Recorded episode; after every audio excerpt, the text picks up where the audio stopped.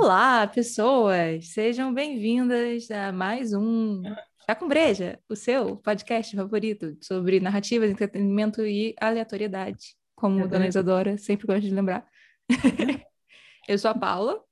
Eu sou a Isadora. E hoje temos um brilhante convidado que você já conhece, inclusive é um dos favoritos aqui no nosso podcast, que é o Vitor Hugo Faria. Ei, agora tem. Proud cheer. Olá, boa noite. É um prazer estar de volta. Para falar o quê? De um assunto que o Vitor Hugo estava confessando para gente que ele é viciado até hoje. É, levemente então adoentado. Levemente, pelo... levemente. Que é a coisa do Harry Potter, né, galera? É, essa semana fez 20 anos do primeiro filme, então achamos digno falar um pouquinho sobre esse rolê, é, que foi bastante parte da nossa história. Antes de fazer isso, vamos, vamos às Anúncios, anúncios. Se você está vendo anúncios. a gente pelo YouTube, dá aquela curtida, dá aquela compartilhada para amiguinho que gosta de Harry Potter. Se inscreva no canal. Se inscreva no canal, aperta a porra do sininho. Gente, não custa nada. Faz um comentário aí embaixo. Ao longo do, do, do vídeo, conversa com a gente nos comentários, entendeu? Você gostou, não gostou, achou chato, sei lá, vai conversando com a gente. É, a gente vai responder porque a gente quer o quê? Engajamento, entendeu? A coisa do Isso. interesse pelo engajamento. Pergunta que a gente responde. E aviso número dois, Dona Isadora, especialista, nosso aviso número Para dois. Para quem não está assistindo a gente no YouTube ou está vendo a gente no YouTube, mas tem vontade de escutar os outros episódios ou os futuros episódios, a dica é ouvir na plataforma Orelo, que, yeah. como sempre, precisamos relembrar, é a única a plataforma, única. a única, a única que paga os produtores de conteúdo, isso é a gente aqui, né? Falando aqui, esses negócios, a cada play. Paga pelo serviço, vocês acreditam? Milagre. Alguém acha que a gente vale a pena. e é zero custos para você que está ouvindo, para quem você indicar, literalmente a cada play que você dá por visualização lá, por ouvida, escutada, não sei. A gente Depende ganha se tá um no Brasil em Portugal. Isso. A gente ganha uns troquinhos que ajuda a gente a continuar aqui falando besteiras um pouco mais embasadas, talvez. Ah, vai ser bom. Vai ser bom ter dinheiro para fazer coisas embasadas. É... Bem, então é isso. Avisos dados. Você pode ouvir a gente em outros lugares? Pode, a gente está em tudo quanto é lugar. Claro. Mas se você é algum ser humano legal, aí, aí na você Aurela. vai na Aurela. Tem um monte de coisa legal lá, além da gente. Tá? Para não dizer que a gente está sendo egoísta, que só tem gente lá, tem um monte de coisa legal. Inclusive, ah. você pode ser membro do nosso, do nosso podcast é e dar um dinheirinho a mais, além desse de graça, que você nem vai sentir. Você pode dar, tipo, querendo ajudar a gente. Pensa é, sobre isso. É isso, é sobre isso. Então, o, outra coisa, antes da gente começar, que também é muito importante nesse podcast, é o que, que vocês estão bebendo hoje, galera?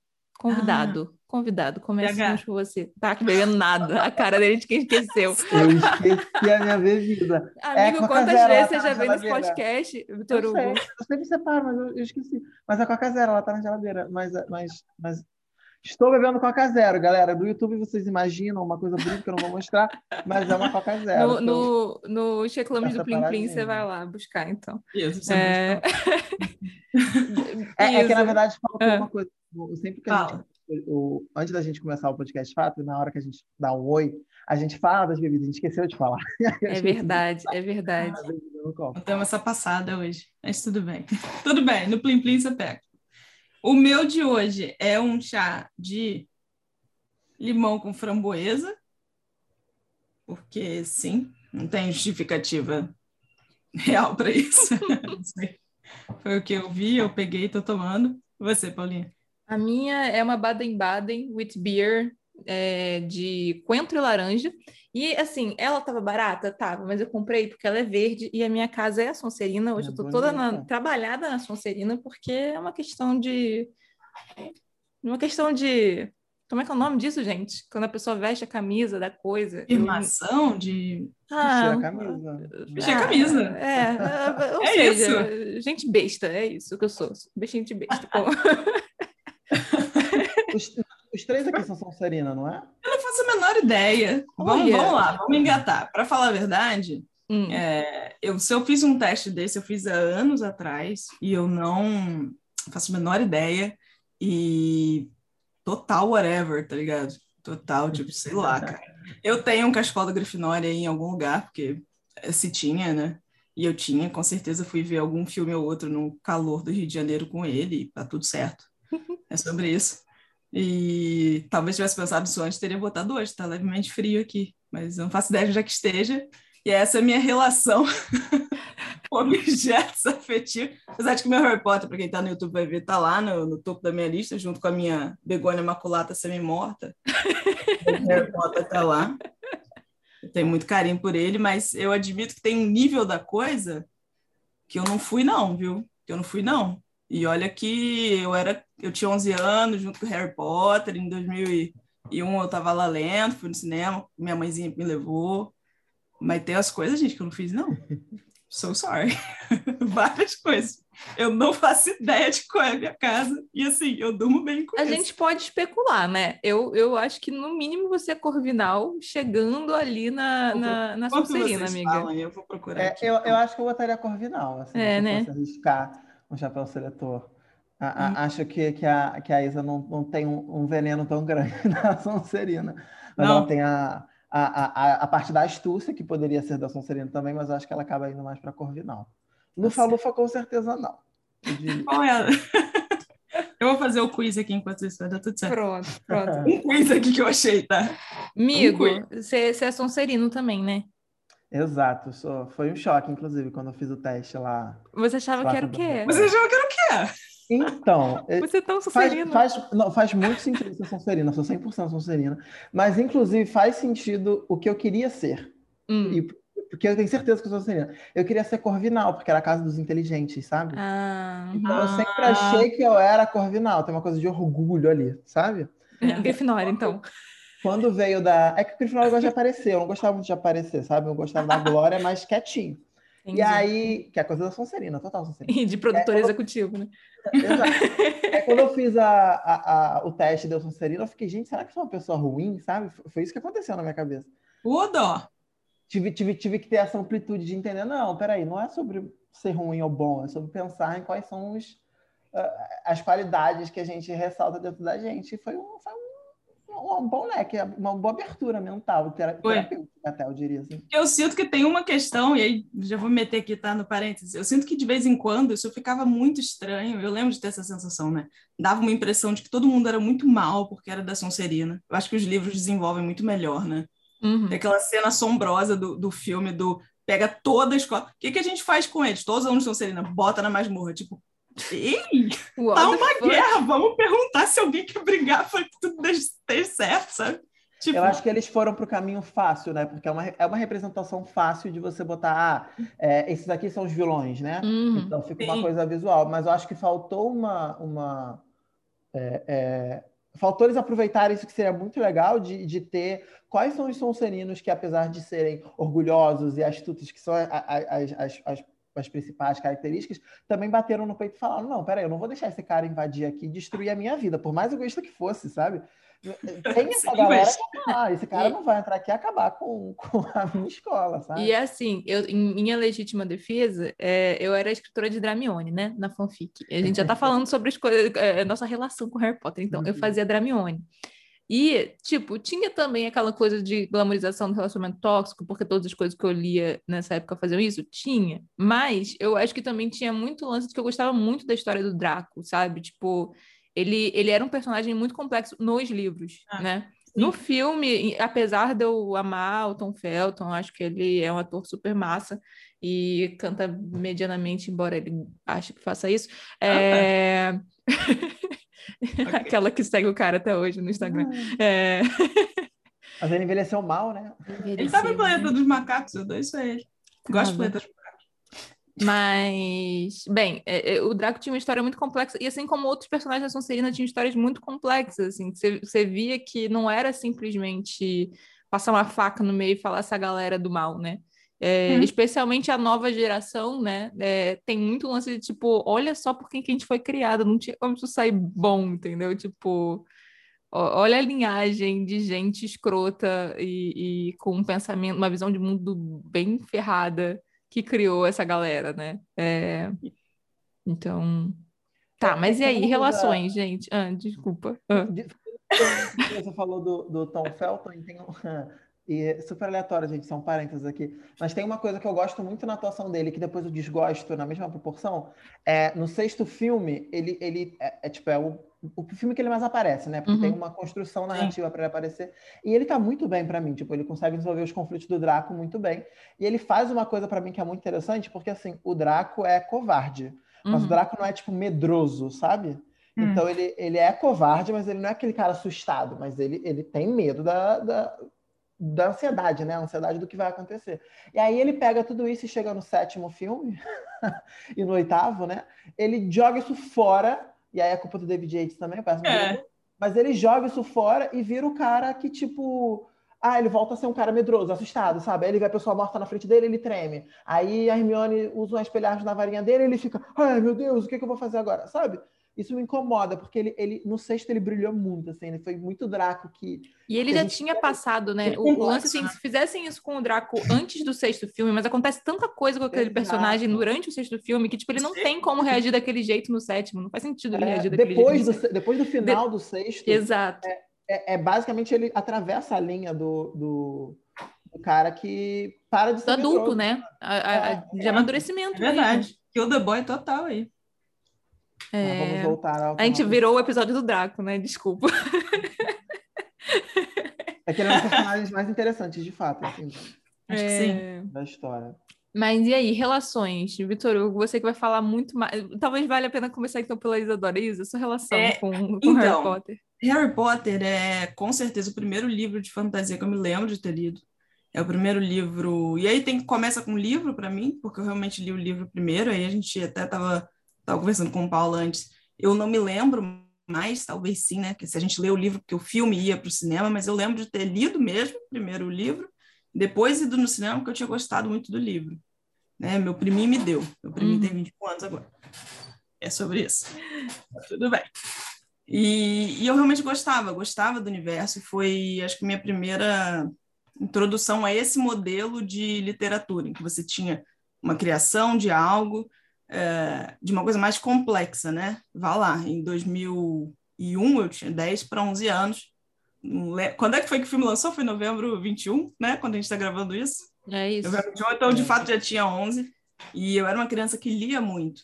E devo ter lido outras, outros livros de fantasia, mas Harry Potter com certeza foi dos mais complexos, dos mais grandiosos, porque era muito grandioso, né? Era muita coisa para se descobrir. O primeiro livro mesmo, muita coisa para se entender, e eu realmente gostei muito. E eu fui, sim, bem fiel. Primeiro livro, segundo livro. É... E frequentava, primeiro filme, segundo filme, estava lá todo ano, com muita, muita certeza, né? De que tinha que estar tá ali para assistir. Eu lembro que a partir daí eu engatei nessa leva da fantasia. E aí consumi os tokens possíveis o Lewis até o meu cérebro aguentar, porque chegou uma hora que eu não aguentava mais a batalha entre as borboletas e os coelhinhos, ele estava demais, até para pouca idade, sei lá, não deu. Mas eu tive uma relação com os livros de Harry Potter que foi assim, eu li, eu gostei muito. Eu não escrevi fanfic, mas é porque eu não escrevi fanfic nenhum. Talvez por isso. Eu não escrevi porra nenhuma da minha vida. Eu não me lembro, estou tentando me lembrar. Eu lembro de ter consumido fanfics de Harry Potter, eu já era adulta, já estava grande, provavelmente no último filme. Alguém me falou esse negócio de Dramione, eu falei, vocês são doentes. Isso não existe. Vocês Isso são que não é Drary, né, amiga? Drary, se bem que Drary é mais plausível do que Dramione, eu acho. Para mim não fazia o menor sentido, mas já tinha maturidade suficiente para entender que cada um faz o que quer da própria vida, né? É, mas eu acho que eu, eu não reli, eu nunca reli os Harry Potter apesar de eu ter sido isso criança fã, eu tenho os livrinhos fininhos, né? A família me dava de presente aqueles livrinhos que se abria, tinha o castelinho, não sei o quê. É, fui fã. Quando lançou lá o Parque Harry Potter, eu já era burra, velha o suficiente para ninguém pagar minha passagem para Disney, então meus primos trouxeram todas as coisas possíveis que eu tenho por aí até hoje. De algum lugar, tal qual o cachecol da Grifinória, que eu não sei cadê. Ah, mas o boné eu sei. Fica no quarto da minha mãe, porque ela tem uma coleção de bonés. Tá lá junto com o boné do Império Galáctico. Mas eu não me lembro assim de, de me sentir super é, abraçada por aqueles personagens, sinceramente. Eu não me lembro de olhar Harry Potter, olhar Hermione, olhar Rony, não sei, algum outro e fazer, nossa, tá muito eu. Eu gostava muito da construção do universo. Quanto maior ele ficava, eu achava mais interessante. Eu estava super empolgada para encontrar Voldemort De vez em quando, quando eu dou sinopse de Harry Potter da minha cabeça para as pessoas, parece que eu li um livro de terror muito sinistro.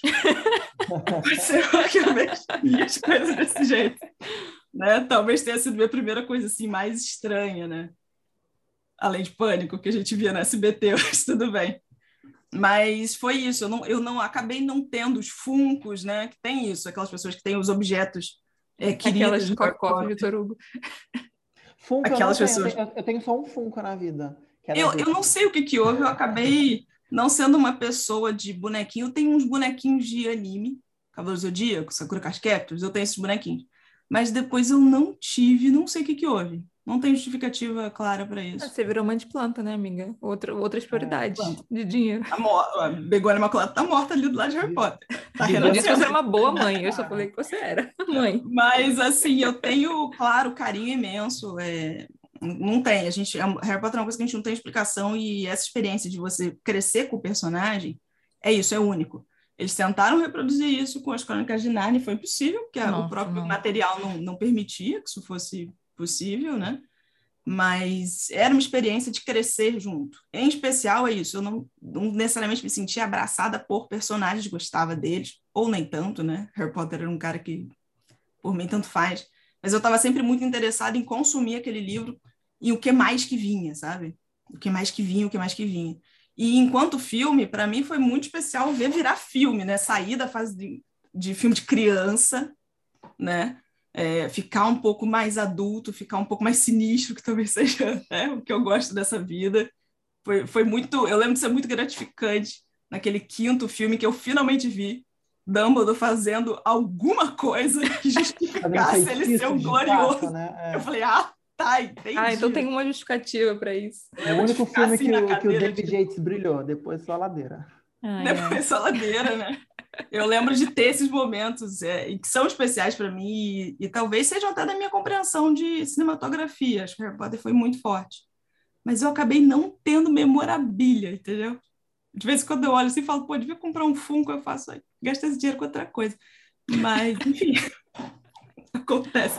Posso ser gastado em planta. Posso ser gastado em planta. Mas é isso, sou fã, sou fã. Talvez eu não tenha ficado aquela doente aquela fã, não sei, não sei se essa é a melhor palavra, né? Não sei, eu não entrei no Pottermore, eu sei que ele existiu, as pessoas falaram comigo sobre isso, mas eu, eu não sei, não entrei lá, não tem justificativa. Me então, deu vamos, um ódio especial. Vamos dar um 180 graus, então, Vitor Hugo. Go!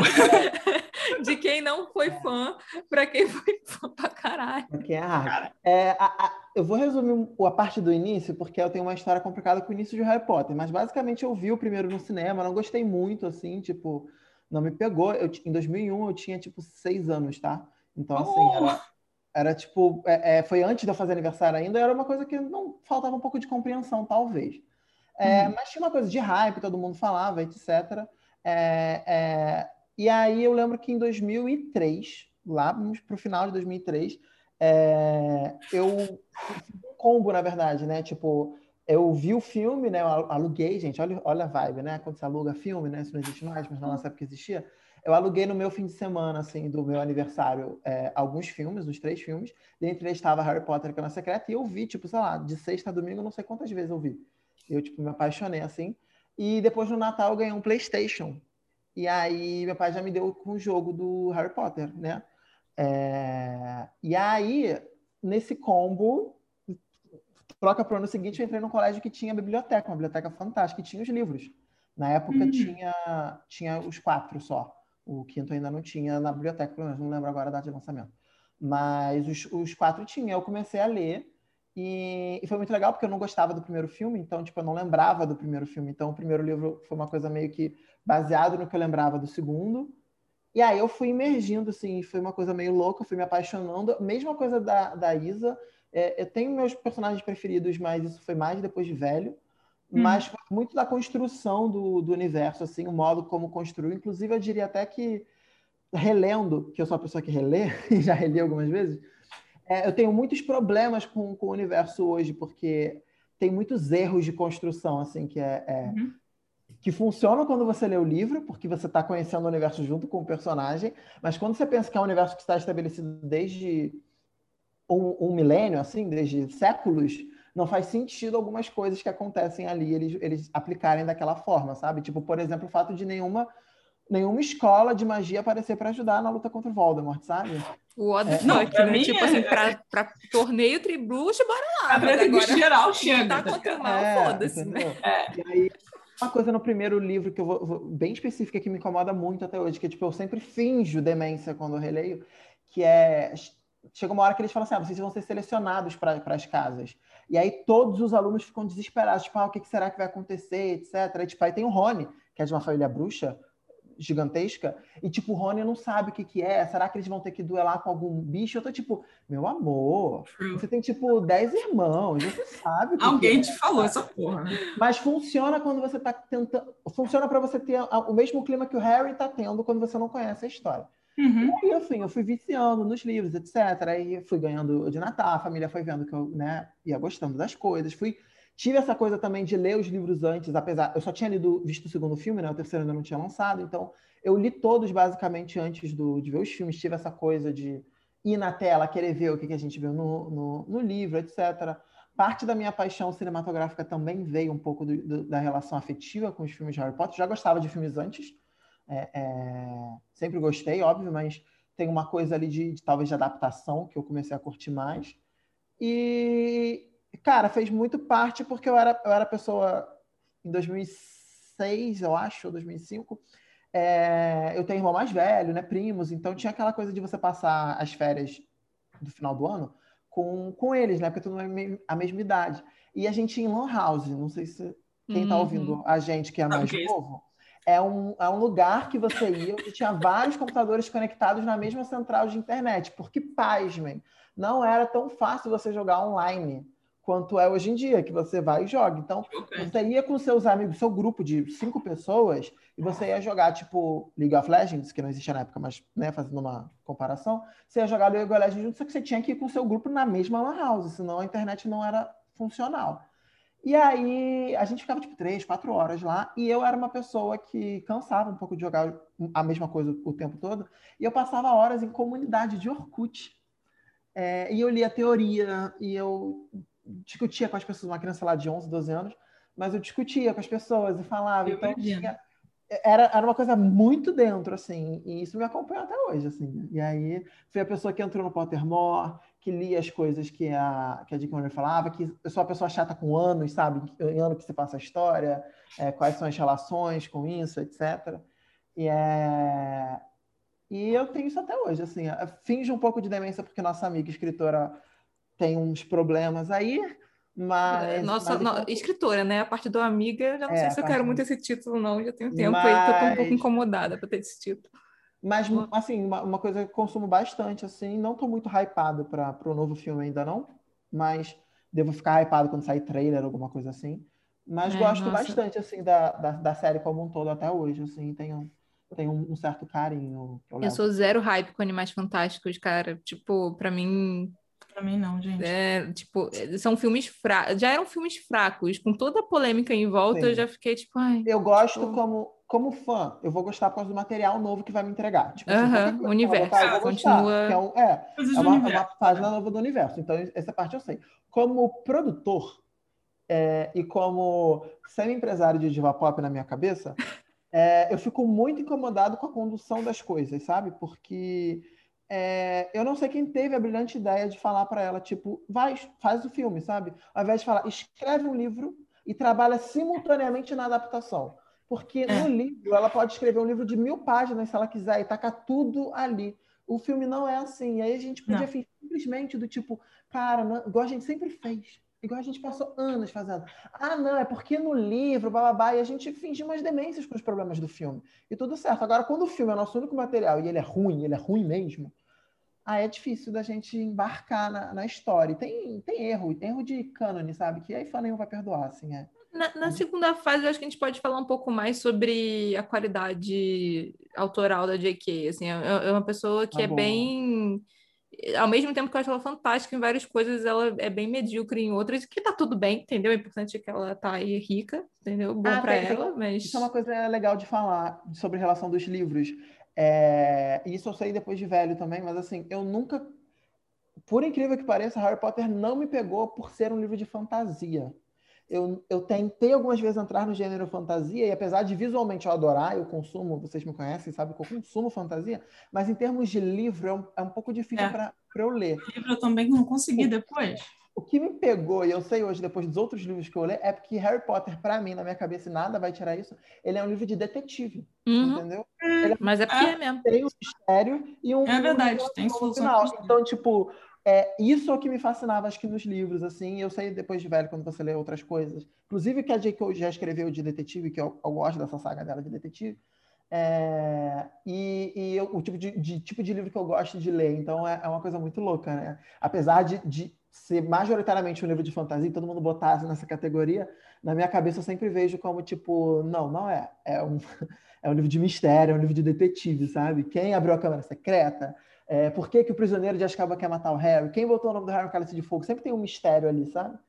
Que a gente só descobre no clímax do, do livro. E é o que eu acho que falta no Animais Fantásticos, que não é nada de mistério, não tem nada ali. Eu, eu, vou, eu vou puxar isso que você falou de novo na segunda fase, porque ele não é também só de mistério, né? Eu acho que tem, tem uma coisa muito interessante com Harry Potter, que é, tipo assim, ele tá em vários gêneros ao mesmo tempo, e é por isso que eu acho que ele dá tão certo com é muita gente diferente, né?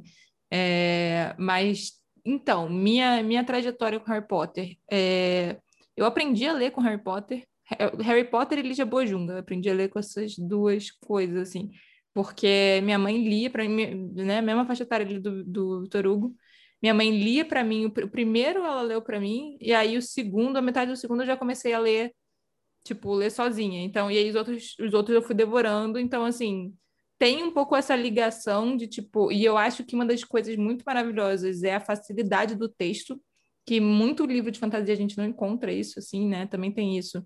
É... Esse é um ponto legal da gente fazer um ressalto aqui muito mágico da, da tradutora, né? Sim. Ah, que já faleceu, Alia Weiler, mas porque, cara, a gente lê o livro em português, né? A gente Sim. Não... Uhum. Uhum. Inicialmente, pelo menos. É, e a gente conseguia entrar de uma maneira muito imersiva, assim, como se a J.K. tivesse escrito da nossa língua. Assim. E é, é uma linguagem muito fluida, né? É muito, é, especialmente os primeiros, é quase infantil, de fato, a forma como ela escreve, né? Então, tipo, no bom sentido, né? De, de facilidade, assim.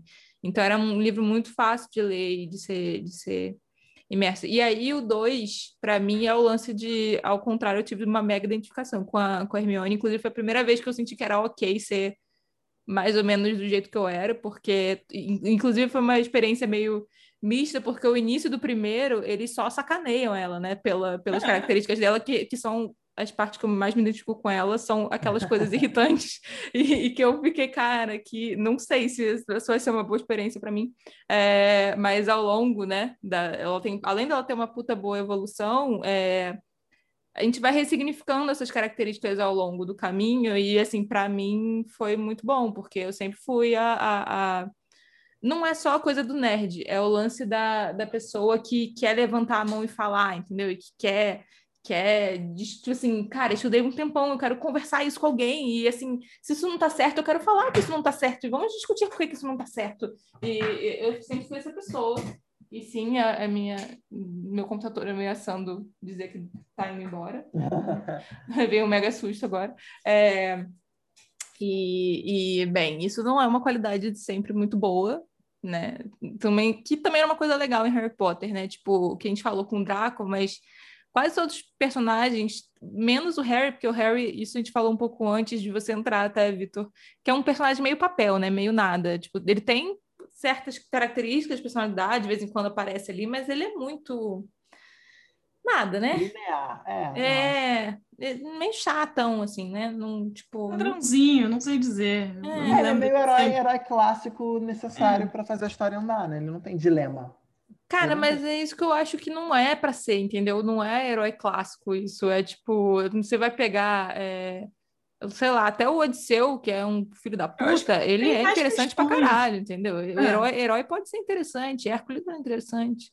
É, e, né? Tudo bem que ele não é nem botou, herói, né? Mas ele Ela ele botou os pontos interessantes nos outros personagens, aí ela, ela. E removeram o limite do zoom é, 40 minutos só reunião em grupo. Peraí, a eu botei a meia, não sei o que isso significa. Tem um pouco de medo da gente sair falando e de repente falar então, amiga, mas uma hora já é demais, não, né? É, ele, é, ele botou a minutos ilimitados, mas. É, ele falou ilimitado aqui para mim também. Então vamos torcer para continuar assim e só vamos seguir, galera. Vamos oh. Agora eu tô feliz. Agora eu tô uhul, passeando no parquinho. É... Mas foi isso, aí depois também teve essa experiência de, de fanfic, né? É, e, tipo, minha relação com contar a história tá muito ligada com Harry Potter, porque era, era um, um, antes de eu começar a escrever fanfic no Orkut, que foi onde eu comecei a escrever fanfic também, que tinha as comunidades fanfic de Harry Potter, é, eu, eu fazia isso ao vivo, assim, fazia contação de história no conservatório de música que eu fazia na época, porque todo mundo gostava de Harry Potter, e aí, na hora do recreio, eu ficava inventando história. E assim, eu fiz amigos. Então, não sei. É, foi, foi legal. É, isso tá aí. Sempre uma parte da história. É... Eu consumia fanfic na, na época. Sabe, em Orkut, não? Não, eu não consumia fanfic, mas eu consumia fanart. Eu tinha, tipo, pastas e pastas de imagens baixadas, assim, de fanart no, no computador. Eu adorava ficar vendo, assim. Eu acho que em 2013 eu consumia fanfic, mas 2013, gente? 2003, né? Nossa senhora, tem muito tempo isso, esse cálculo nem serve. Não, eu fui uma que... fanfic já bem velho, assim, tipo em 2000. Não, eu con... acho que eu consumi. Eu acho que eu consumi uma fanfic, mas muito por alto. Depois eu conto essa história. Ah, meu Deus. mas fala, amiga.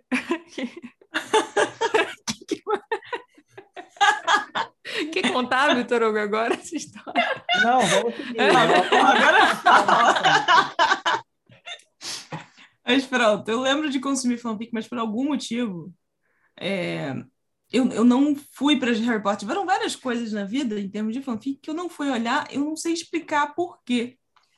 Eu li de outras coisas, de outros lugares, mas o Harry Potter ele ficou muito. Eu nunca li fanfic de, de quadrinho, por exemplo. Assim, vamos pensar em coisas que eu consumia. Vai lá, nunca li fanfic do Batman, nunca li fanfic de Tolkien, nunca li fanfic de. Não, de Harry Potter agora eu já li. Mas, assim, na época, não sei, não passou na minha cabeça. Eu, Cara, eu, eu lembro eu... de ficar comigo mesmo. Eu não lembro de participar, por exemplo, de grupos de debate. Eu lembro de grupo sentar na escola, ficar imaginando o que, que poderia ser, né? Com os colegas. Mas eu lembro de não ter sido muito externo, sabe? Uhum. Além da minha própria cabeça, aquele meu grupo de amigos da, da escola. Era uma coisa muito não sei, é uma coisa muito palpável, né? Eu não entrei no mundo da rede com Harry Potter, né? Não, não sei, acho que vocês já começaram. Cara, é, é porque. Tipo, early. Eu acho que também tem esse, esse lance do. Os, eram poucos anos de idade, mas o fato de você já estar tá na pré-adolescência, quando a gente ainda estava, tipo, entrando nela, estava saindo da pré-adolescência e a gente estava entrando nela. É, a gente não tinha muito o que fazer na internet. A gente queria usar a internet, mas a gente não tinha muito o que fazer para nossa idade. Uhum. E, e também tipo, não assim, tinha tanta opção quanto tem hoje. Assim, não, né? é. Então, ah. assim, é, existia muito isso de, tipo, o que, que, você vai fazer? Você vai continuar no, no que você pode, né? Nos mundos ficcionais. Tinha aquelas, aquelas comunidades idiotas, tinha comunidade de, de bandas, tinha entrava muita comunidade de banda nessa época também. É porque eu era emo. É, lembrando é. é. aos ouvintes que vieram, que nasceram nos anos 2000 ou depois, é, só para vocês entenderem uma coisa muito louca, mas a gente usava a internet numa época que não existia nem YouTube. É isso. Não, não tinha YouTube. É, tinha se YouTube. você quisesse ver um vídeo, você tinha que baixar esse vídeo, demorava horas, tá? Uhum. Para você ver um clipe. Ah, eu quero ver o clipe da Ariana Grande, supondo que ela fosse dos anos de 2002. É, você demorava horas para baixar. Ou via na MTV. Lá no né? Emule. Ou você tinha que ver na TV, entendeu? E era assim. Então, demorou um tempo, foi assim, 2006, 2007, é. quando começou a ficar mais fácil baixar filmes, baixar as coisas. Ficou um pouco mais rápido, porque assim, a gente botava para baixar de madrugada e de manhã o filme estava pronto baixado. Or not, né? Às vezes só tá? meio-dia, às vezes. É, e aí a gente via em AVI, que era uma qualidade péssima, mas enfim. Então, assim, realmente não tinha, não tinha muito. Vocês acharam que a gente perdia o tempo, mas assim, era normal na nossa. Mas era o que era, nossa perspectiva era só aquela, é. não tinha outra coisa. Era isso, era isso. usar a internet, sabe? A gente não trabalhava com a internet, não tinha, é. não tinha essa lógica. Então a gente usava o que era disponível para gente. Então, eu, eu acho que talvez tenha, tenha um pouco disso, e talvez às vezes até uma questão pessoal mesmo, né? Tipo assim, para mim sempre foi pequeno, depois eu perdi um pouco essa necessidade, mas eu tinha muita necessidade de continuar naquele universo, sabe? De alguma forma palpável. Hum. E aí o lance das fanfics ajudava muito nisso, assim. Eu fiz muito isso com Supernatural também, acho que eu fiz, que eu descobri eu descobri Supernatural através de. Como é que era o nome? Daquela, do Smallville, porque veio no DVD do Smallville que eu aluguei, veio um ah, especial bônus, aí eu vi o piloto do Supernatural, porque era da CW, né?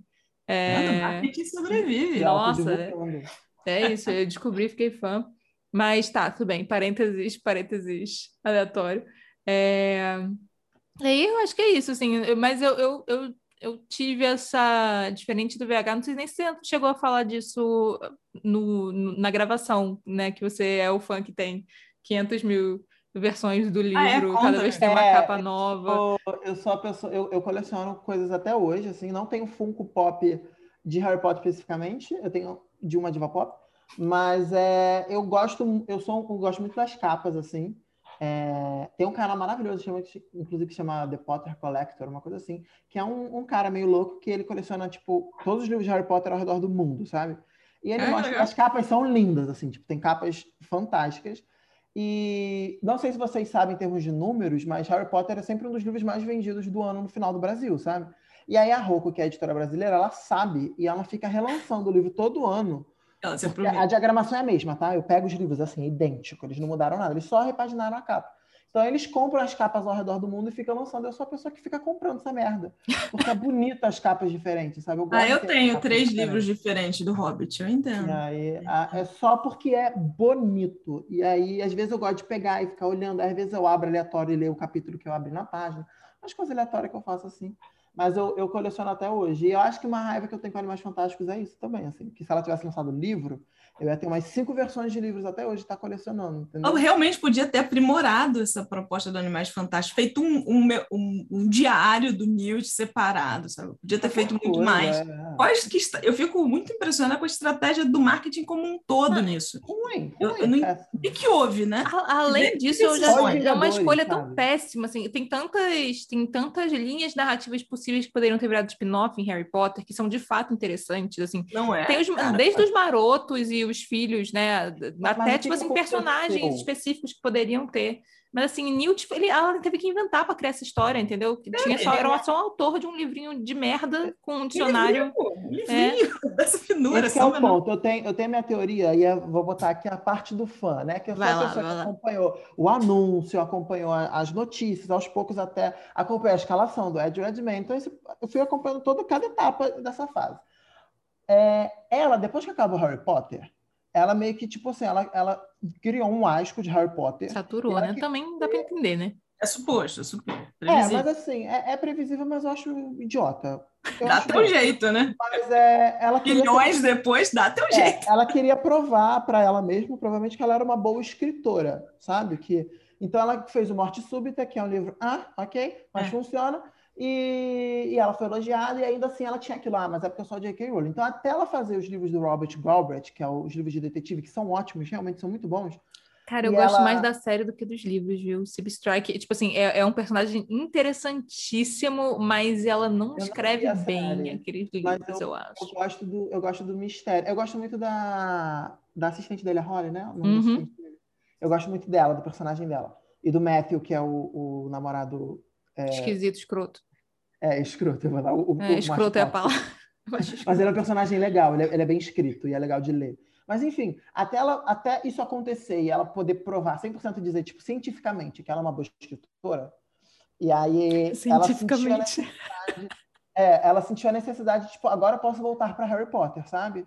E o dinheiro falou mais alto também, é claro, a Warner tinha interesse de expandir, Vingadores estava ali fazendo, né, arrombando a bilheteria, como foi e aí ela pensou numa coisa, ao meu ver, acompanhando a coisa, ela, ela não ia porque ela está indo hoje. Ela ia fazer uma série de três filmes, foi anunciado como três filmes sobre hum. animais fantásticos onde habitam. Então, acho que a, a ideia dela, 100%, era fazer um spin-off totalmente side, sabe? Uma história, uma trilogia ali sobre o Newt sobre coisas, sabe, aleatórias e que não tivesse uma relação com. com Você mesmo uma coisa dos animais fantásticos, tal Exato, qual carrega o nome, né? Sei lá. Ali. Não sei se teve pressão da Warner, o que aconteceu no meio do caminho, não tem como eu saber, até alguém falar sobre isso. Mas, uhum. de repente, eu lembro, isso foi em 2013, tá? Que foi anunciado Mais Fantástico, esse é um filme que era lançado em 2016. E aí, eu, em algum momento, acho que de 2015, que acho que foi quando anunciado o Ed Redman como, como o Newt, uma coisa assim, não vou lembrar agora, ou trailer. Aí foi anunciado que ah, decidimos expandir para cinco filmes. Ali, a minha pulga já cantou. Falei, tem caroço aí. Porque como é que você vai fazer cinco filmes sobre animais fantásticos? A gente, a nessa época eu já estava na faculdade de cinema, babá, uhum. já estudava. A gente já se conhecia, nós, inclusive. E eu falei, cara, cara, não é possível, tem caroço ali no angu. Aí, de repente, você vai ver o filme, né? Eu fui a pessoa que foi para ver na pré-estreia, etc. Quando você começa o filme, ah, é Grindelwald. Ah, eu falei, essa merda vai dar errado. Entendeu? Até porque Grindelwald era o Johnny Depp, né? No momento que foi, tipo. E aí, e aí, Já ia dar errado com o Johnny Depp, então, naquele é porque Johnny Depp histórico. ficou tão preso. Gente, eu fico tão aquele arrasada dele, aquele homem ter ficado Depp. preso no Jack Sparrow, porque. Ué, ele é um ícone é. da nossa geração dos anos 90. Ele é um Nossa, ícone. Ele era, ele era um Ele era o Timothée né? Chalamet. É isso. Era bom ele ator, era ele era branco e triste. Exatamente. E, e, e por, Tinha por tudo para dar certo. seja dizer isso, mas ele ainda é um dos um dos pouquinhos pontos bons do segundo filme. A atuação dele tá boa. Pior é que é, né? Lembra que ele é uma das da coisas. Raiva, da raiva, do tipo, porra, assim, da raiva. Mas ele é. ainda consegue, para ver o nível do filme. Mas de fato ele, ele tá, tá acima do, do, do médio, assim, ele tá bem. Ele não tá. Ah, não é tipo tudo ruim, ele é, é, ele é o menos mal. Não, ele tá bem. Mas quando virou cinco filmes, cinco filmes aí, eu sou o fã chato do que eu falei, da coisa de datas, né? Cronologia. E é tipo, o filme se passa em 1926. E a gente tem desde o primeiro livro que o Grindelwald é derrotado pelo Dumbledore em 1945. Então tem um lifespan aí de 20 anos. Todos os filmes até agora ainda não chegaram na década de 30. E eu falei, vai dar merda, porque ela vai fazer o Dumbledore derrotando o Grindelwald de 1932 e o fã vai vai destruir ela, vai queimar livro, entendeu? Já estão é. fazendo isso, amiga. Não é sei se você está sabendo, mas já, já compraram livros só para queimar. Já, já rolou. É muito estranho, porque ela meio que... Independente de quem ela sempre tenha sido, porque a gente não simplesmente vira certas coisas, né? A vida leva, mas ela... E já estava lá em Harry Potter, né? Venhamos com Ela em Harry Potter... Lá. A gente estava muito jovem, estava muito distraído com várias coisas. Algumas outras coisas a gente ficou distraídos até com o filme, né? A, a, o visual de de inclusão que o filme dá de vez em quando, por aí vai. aspas. Por favor, tá? Quem não viu aqui as várias aspas, um braço de aspas. Mas é, é curioso para mim, como marketing pessoal dela e como entrega da Warner, essa junção dela tombar como uma autora que é fiel ao que ela mesma disse, que a gente já entendeu que ela não é, em todos os sentidos possíveis da obra dela, essa mulher simplesmente não é. O que ela falou e nada é a mesma coisa, a, a, obra dela é um grande retcon. Tudo que é, era. Retcon, retcons horríveis, assim, porque tem retcons. O que era não precisava ter sido, o que é não pode ter sido. E, e não há. O fracasso dela começa em Criança Amaldiçoada, assim. É, é, é, aquilo ali, ela tem coisas ótimas, mas tem hum. coisas que ela faz ali que, que, assim, como fã, você fala assim, amor, você não disse, sabe, você não, você deu 10 entrevistas falando sobre coisas, agora você finge demência. E aí, aí ela começou só ladeira. Enfim, desde e assim, ela não acertou nada. Isso que ela fez de criar mundo já se fazia antes. Né? Tudo bem que ela criou o mundo de Harry Potter, a gente adora aquilo, mas isso já existe, de criar universo, criar mundos. E a gente sabe, né? Entendo que as produtoras saibam, os autores saibam, a gente sabe, que você, como autor, depois você diz, não, não, não era bem isso, causa um conflito nos fãs gigantesco, causa sempre. A, a DC mata e volta os universos inteiros, todo ano lança pra justificar. HQ final, mesmo assim fica assim, não, mas naquela época, pô, estamos aqui há 70 anos, JK. Você não sabe no que, que vai dar, você acha que ninguém vai, sabe, ninguém vai estar atento, não é mais 2000. A galera tá lá no Twitter enlouquecida tentando matar ela. Não posso dizer que é à toa. Cara, é, era uma coisa que era mais útil até, ao invés de ficar fazendo retcon, retcon, retcon via blog, se ela tivesse feito, sei lá, deixado passar um tempo, sei lá, escreveu todos, passa um tempo, faz uma revisão, sabe, do, do livro. Porque eu acho que é uma coisa mais honesta você, tipo, sei lá, amadureci, tem coisas que para mim é, eu preciso, eu preciso, né, tipo, de fato, não só ficar dizendo que é, no, vocês claro. que não viram, que estava lá o tempo todo, né? Mas tá. é, o que eu sinto é um gaslighting no fã, né? Uhum. O, o que eu sinto dela que ela pegou, assim, eu até pensando na, nessa coisa antes dela, dela virar o que ela virou hoje, mas assim, pensando no, no, coisa, eu acho que eu nem acho que ela fez retcons tão forçados antes, tá? Acho que realmente tinha informações que ela não sabia como incluir no livro, mas que existiam lá e ela depois virou uma, uma grande piada, mas o que eu sinto de problema é porque assim, cara, você não é uma pessoa falida. Se, se você se você escrever um conto de 100 páginas entendeu? E chegar para para eu ia falar gravadora, né? Chegar para a editora e falar publica, eles vão publicar, porque vai vender, entendeu? Então acho que faltou ela fazer, ela podia fazer livros de contos mesmo, sabe? Em vez de despejar a informação como um parágrafo, perder um tempinho, fazer um livro que, legal. Que é o que o podem falar o que falem do do tio George, mas ele faz isso, né? Bem ou mal, ele faz isso via blog mesmo, às vezes ele faz uns contos ali. Do, é, do, das crônicas, né? JJ. Tem, tem um, um, um, na época do Pottermore, tinha um conto maravilhoso que a J.K. fez, que era pré-Animais Fantásticos, que era Magia na América do Norte, que hum. conta toda a história da criação de Ilvermorny, que, para quem não sabe, é a escola de magia do, do coisa. E conta mesmo, assim, muito bem, assim. É, é uma puta sinopse de um filme solo, tipo assim, da raiva, porque, tipo assim, cara, ao invés de fazer Animais Fantásticos, você podia ter feito isso aqui, que tem início, meio e fim, e é um filme solo, você expandir muito leve o universo, sabe? E ia fazer uma coisa legal para todo mundo ver. Só que ela fez um, um, é, Tá, tudo bem, é de graça, etc. Mas ela é capitalista, então não vou nem dizer que é por isso, não. Mas para mim foi preguiça, porque ela escreveu um, um, conto de 10 páginas, que ela podia ter desenvolvido melhor num conto de 100 e ter publicado um livrozinho. 100 sabe? não é mais conto, amigo. Não? Até é no mínimo uma novela. Uma novelinha, então, vai. Tá, 70 páginas, pode ser? Conto não mais, se não me engano. Ah, um, um mini romance. É novela, o nome disso é, é mini romance novela. é novela. É, ela podia ter uma novela, sabe? Que tem início, meio e fim. E, tipo assim, cara, ela, é, é, ela tem uma coisa que vários escritores é, não conseguem ter, sabe? Até o, o... Me fugiu o nome dele, gente. Que é gigantesco. Tolkien? Não, não, não. O Stephen King, exatamente. Que ele tem uma pressão de editora até hoje sobre lançar materiais e coisa assim, coisa que ela não tem, porque ela pode lançar um, podia lançar um peido que ia vender, e ela não usou isso da maneira boa, sabe? Então, tipo, eu fico com muita raiva disso, assim, na real. Né? Foi, foram várias estratégias ruins, e Exato. que é isso, para mim é muito surpreendente, porque a gente já não estava mais nos anos 90, a gente, a gente já está agora, porque não é tão essa, eu acho que essa queda dela, né? Vamos falar assim, ou a gente finalmente está atento ou ter as informações suficientes para entender quem é aquela pessoa, é uma coisa relativamente recente que veio, não tem ideia, eu, não, eu tento lembrar, mas não sei se isso tem 10 anos já, sabe? Acho Cara, que quando Harry Potter o último passou no cinema, a gente ainda estava de boa com ela. Mas eu, eu, então, mas aí é eu, eu, não foi algo que que foi tipo, eu não acho que foi um, um dominó, ela fez uma coisa e tudo caiu, sabe? Uhum. Eu acho que uhum. dela foi copo d'água, sabe? Foi sim. enchendo, foi enchendo. Uhum. E uma é, hora ninguém aguentou mais, sabe?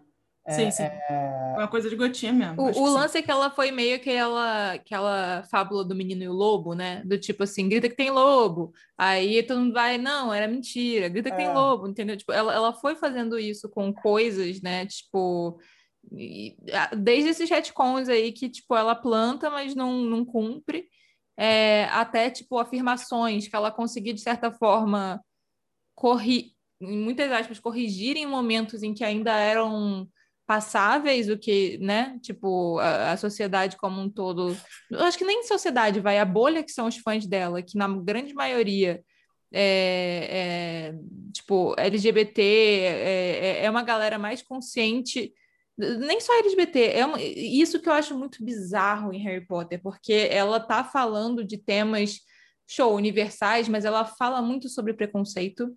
Ela é. fala é. muito. É o, cerne, né? é o tema da, da história. A base é ódio e é amor e preconceito. Uhum. Como é que você me escreve um livro desse e você é preconceituosa pra caralho, entendeu? Tipo, é. isso é muito, isso é muito difícil de, de aceitar como difícil. fã, né?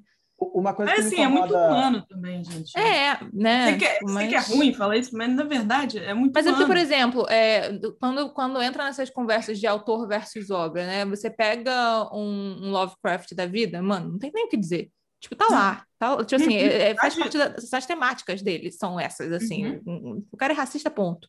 Ela, é, por mais que ela fizesse aquela coisa de, tipo, você não vê a cor das personagens, né? Tipo, que isso já diz alguma coisa? É, mas, e depois dizer que a Hermione sempre poderia ter sido negra. Uhum, amiga. Tá bom, então. Era mais fácil ela dizer. Quando ela começa essa parte da Hermione negra, para mim foi ótimo. Do tipo assim, cara, o, o principal da Hermione é que ela, ela é inteligente no livro, né? Ela é dentuça e ela tem cabelos cheios. Então, sim, de certa maneira, ela ser Mano, negra mas- ou não, não, Não. Mas não, não faz menor. Até porque quando a personagem é o negra, ela fala que é, entendeu? É, É, então, é isso. só, só que o problema é que ela chega e fala assim: eu nunca disse que, é, que ela era branca. Tipo, É, não, você disse. Foi nessa, Você disse. nessa aí ela já tinha, eu fiz Sabe? assim, É, sei. Você podia ter dito, olha, é, revendo, seria muito legal se ela fosse negra, porque dá pra você construir personagem da mesma forma. Mas daí quando ela diz, ah, mas eu nunca disse que ela era branca, não, você disse. Aí, Todos, todos os seus personagens você assumiu que eram brancos, entendeu? claro. Tem uns três negros no máximo. É, e uma inteira, asiática. Entendeu? E uma asiática chamada Xoxeng. Bom, É. tem duas, tem duas indianas que são gêmeas. né? Exato. Maya, a, a, né? É. Então vai ser um só. Foi muito fácil. Foi só duplicar. Ma- Mas tem uma coisa na, na polêmica dela atual, do, do- da questão dos direitos trans, que me incomodam. É muito. Apesar de entender algumas coisas do que ela quer dizer, no geral, é, me incomoda o argumento que ela usa pelo livro. Porque, assim, no livro tem uma coisa do tipo. é, os sangues puros dizerem que, tipo.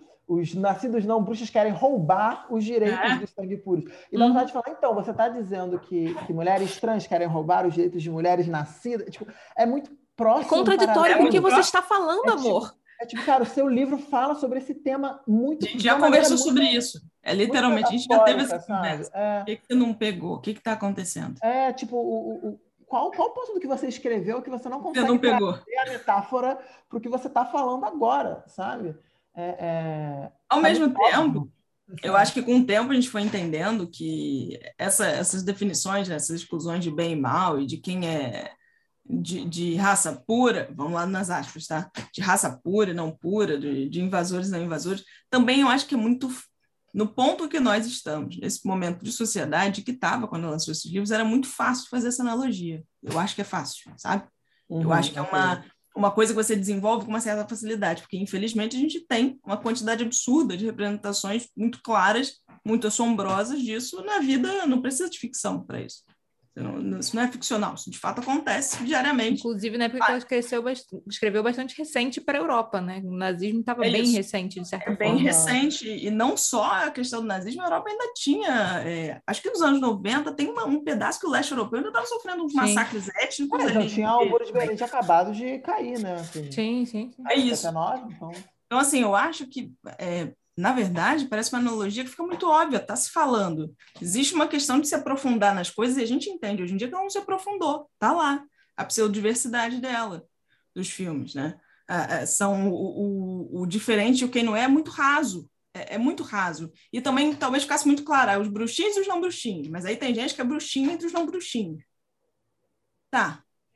Funciona, a gente cria uma narrativa, a gente tem uma história, a gente entende tudo, mas não é muito além. E se parar para ver direitinho, é, na- quando a humanidade passou por isso, era muito mais profundo do que, do que sabe, ter uma habilidade diferente. Sabe? Vamos pensar em bruxaria como habilidade, né? Alguém que nasce com uma habilidade, aí vai lá, estuda, desenvolve isso. Quando a gente pega isso na história da humanidade, é muito além do que uma habilidade. Porra, mas é muito além. E a gente vê que nos livros dela ela não consegue. Ela fica lá, bota lá, né, o personagemzinho irlandês, com o tempo que a gente viu que o irlandês estava explodindo coisa, com o tempo que a gente percebeu que a, que a menina chinesa tinha um sobrenome coreano. Eu não sei, gente. Na verdade, eu não sei qual é o sobrenome coreano, qual é o chinês. Puta que pariu. Então é fácil Não, enrolar. Ela faz isso, assim, eu acho que ela, ela, ela é uma pessoa autoindulgente. Ela é uma coisa que me incomoda a nível um pouco mais profundos, mas assim, é, a gente tem uma escola de magia no Brasil, né? Teoricamente, dentro do universo. E a escola abriga todo a América Latina, tá? É como é descrito. Então, ok, é bruxos, né? As pessoas podem atravessar uma fronteira e todo mundo falar a mesma língua. Eu sei, eu crio isso na minha cabeça, tá? Assim, tipo, ó. Tem que pensar por aí, porque Penso assim, ó, passou da linha, todo mundo se entende, porque a bruxaria a gente tem. Eu tenho É, não se tem- dá para fazer isso no quadribol, dá para fazer isso no, no masculino, né? isso vai dar tudo certo.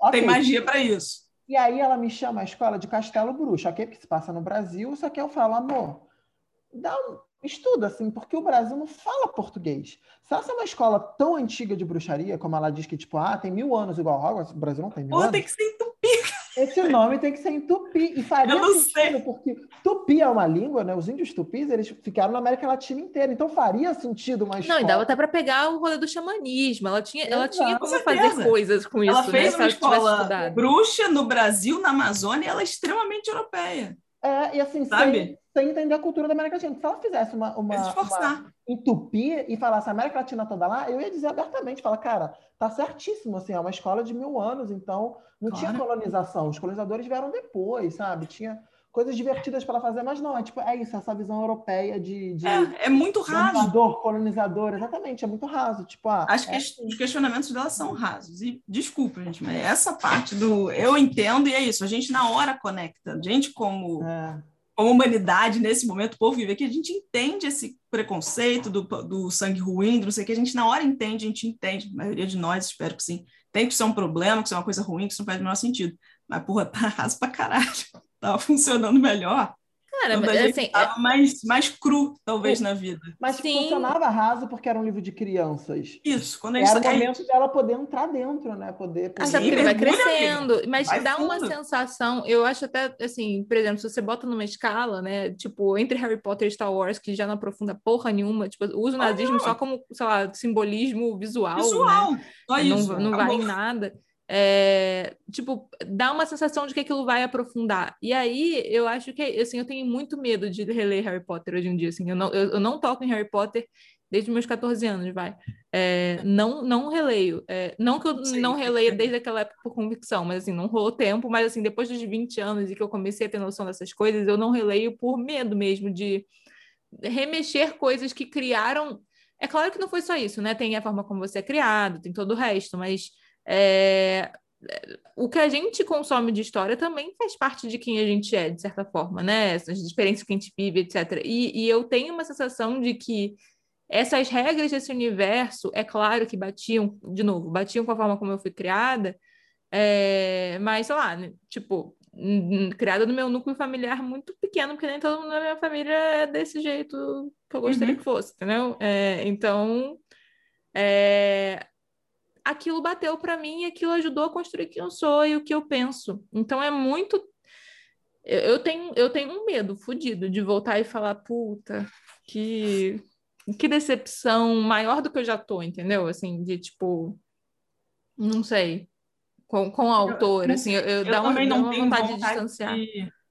Eu não, realmente não tenho vontade de reler. Minha experiência com Harry Potter é isso. Eu li, li feliz, e talvez na época em que eu li mesmo, né? que era juntinho, eu lia juntinho mesmo no lançamento, lançava livro, lançava filme juntinho, e eu com a idade, geralmente, né? Acho que algum livro ou outro demorou um ano ou outro, enfim. É, mas eu vi muito mais os filmes, é lógico, até porque, né, tempo. Uhum. o filme em uma hora foi, né? Você ouve ele aí, a gente no celular todo tá ouvindo. Mas o livro, é, eu me lembro de, às vezes, ter conversas com outras pessoas enquanto estava lendo. Eu lembro me perguntando: cadê as pessoas pretas do filme, do livro? Eu falei, sei lá. Mas aqui no meu ambiente é uma coisa tão comum que chega uma hora que para mim foi mais cadê? Aí, em algum momento, eu tenho menos memória do livro, tenho mais memória do filme. Alguns estão lá. Logo eu vi que dois terços deles são props, são acessório, né? São cenário. E, e isso para mim quer dizer. Tem uma, que é coisa. trocada, né? Que ela, ela é negra em todos os filmes. Que é, tem, tem. A, que Não tem uma. Rony, ela é, ela é, é todos os filmes. Chega lá na hora. É, e ela é, ela, ela é uma mulher negra mesmo no, no, no livro? No assim, livro ela também era, e quando ela foi ser par romântico, de fato, ela é trocada. Ela foi trocada por uma menina branca, ruiva e etc. Tipo, sendo que ela foi negra em todos os filmes. Assim, Tudo né? bem. Enquanto ela era o próprio, né? Quando ela era o, o próprio.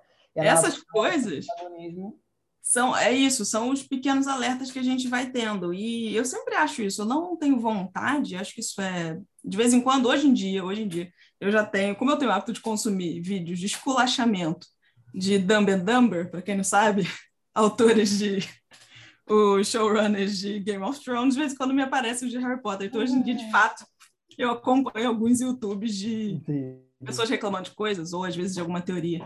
E eu fiquei muito assim, porque eu tenho. Eu acabei conhecendo, né? Às vezes na, na lista de comentários, várias pessoas que o universo foi destruído, sabe? Parece que é, o mundo eu... delas ruiu completamente. Depois que elas assim, entenderam o que era Rowling.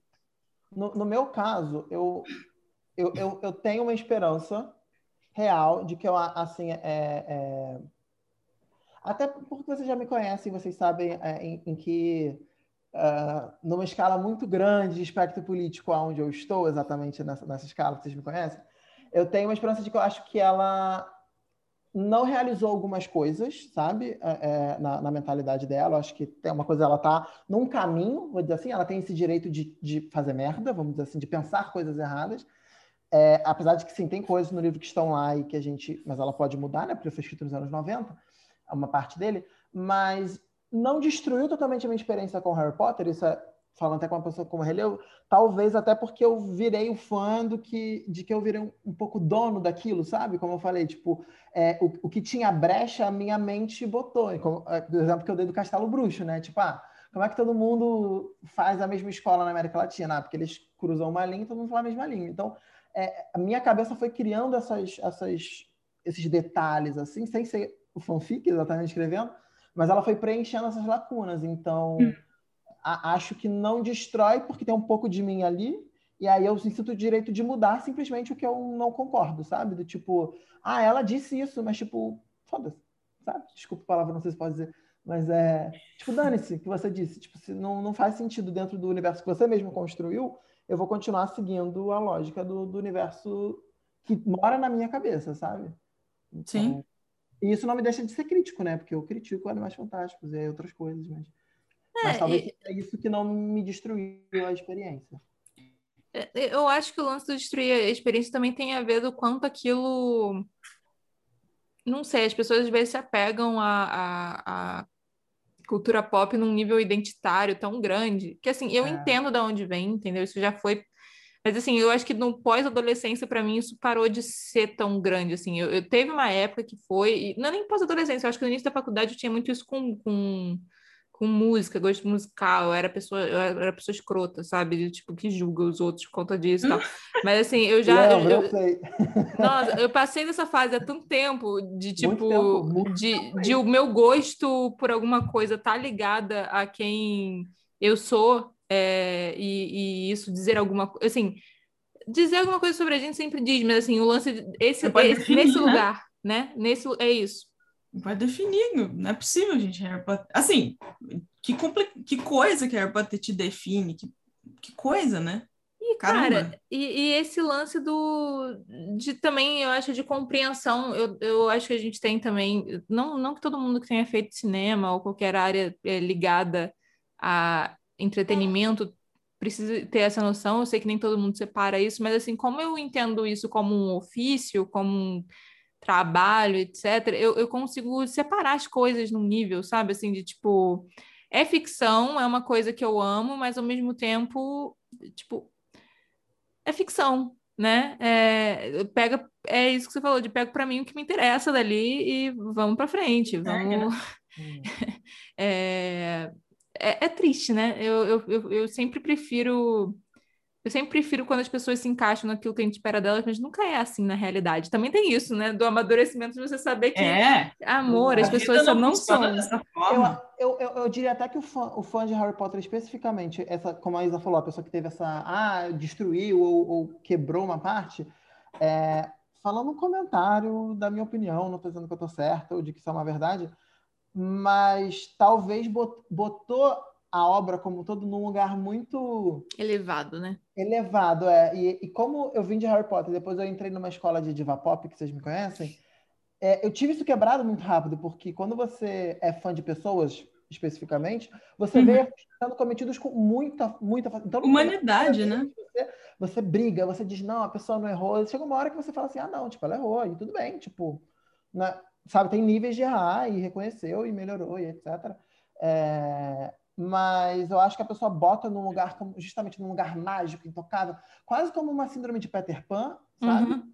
Talvez, né? E, e, e, tem uma, uma parte de fãs de Harry Potter que é onde eu não me identifico, mas que tem essa galera meio, meio cabelo azul. É...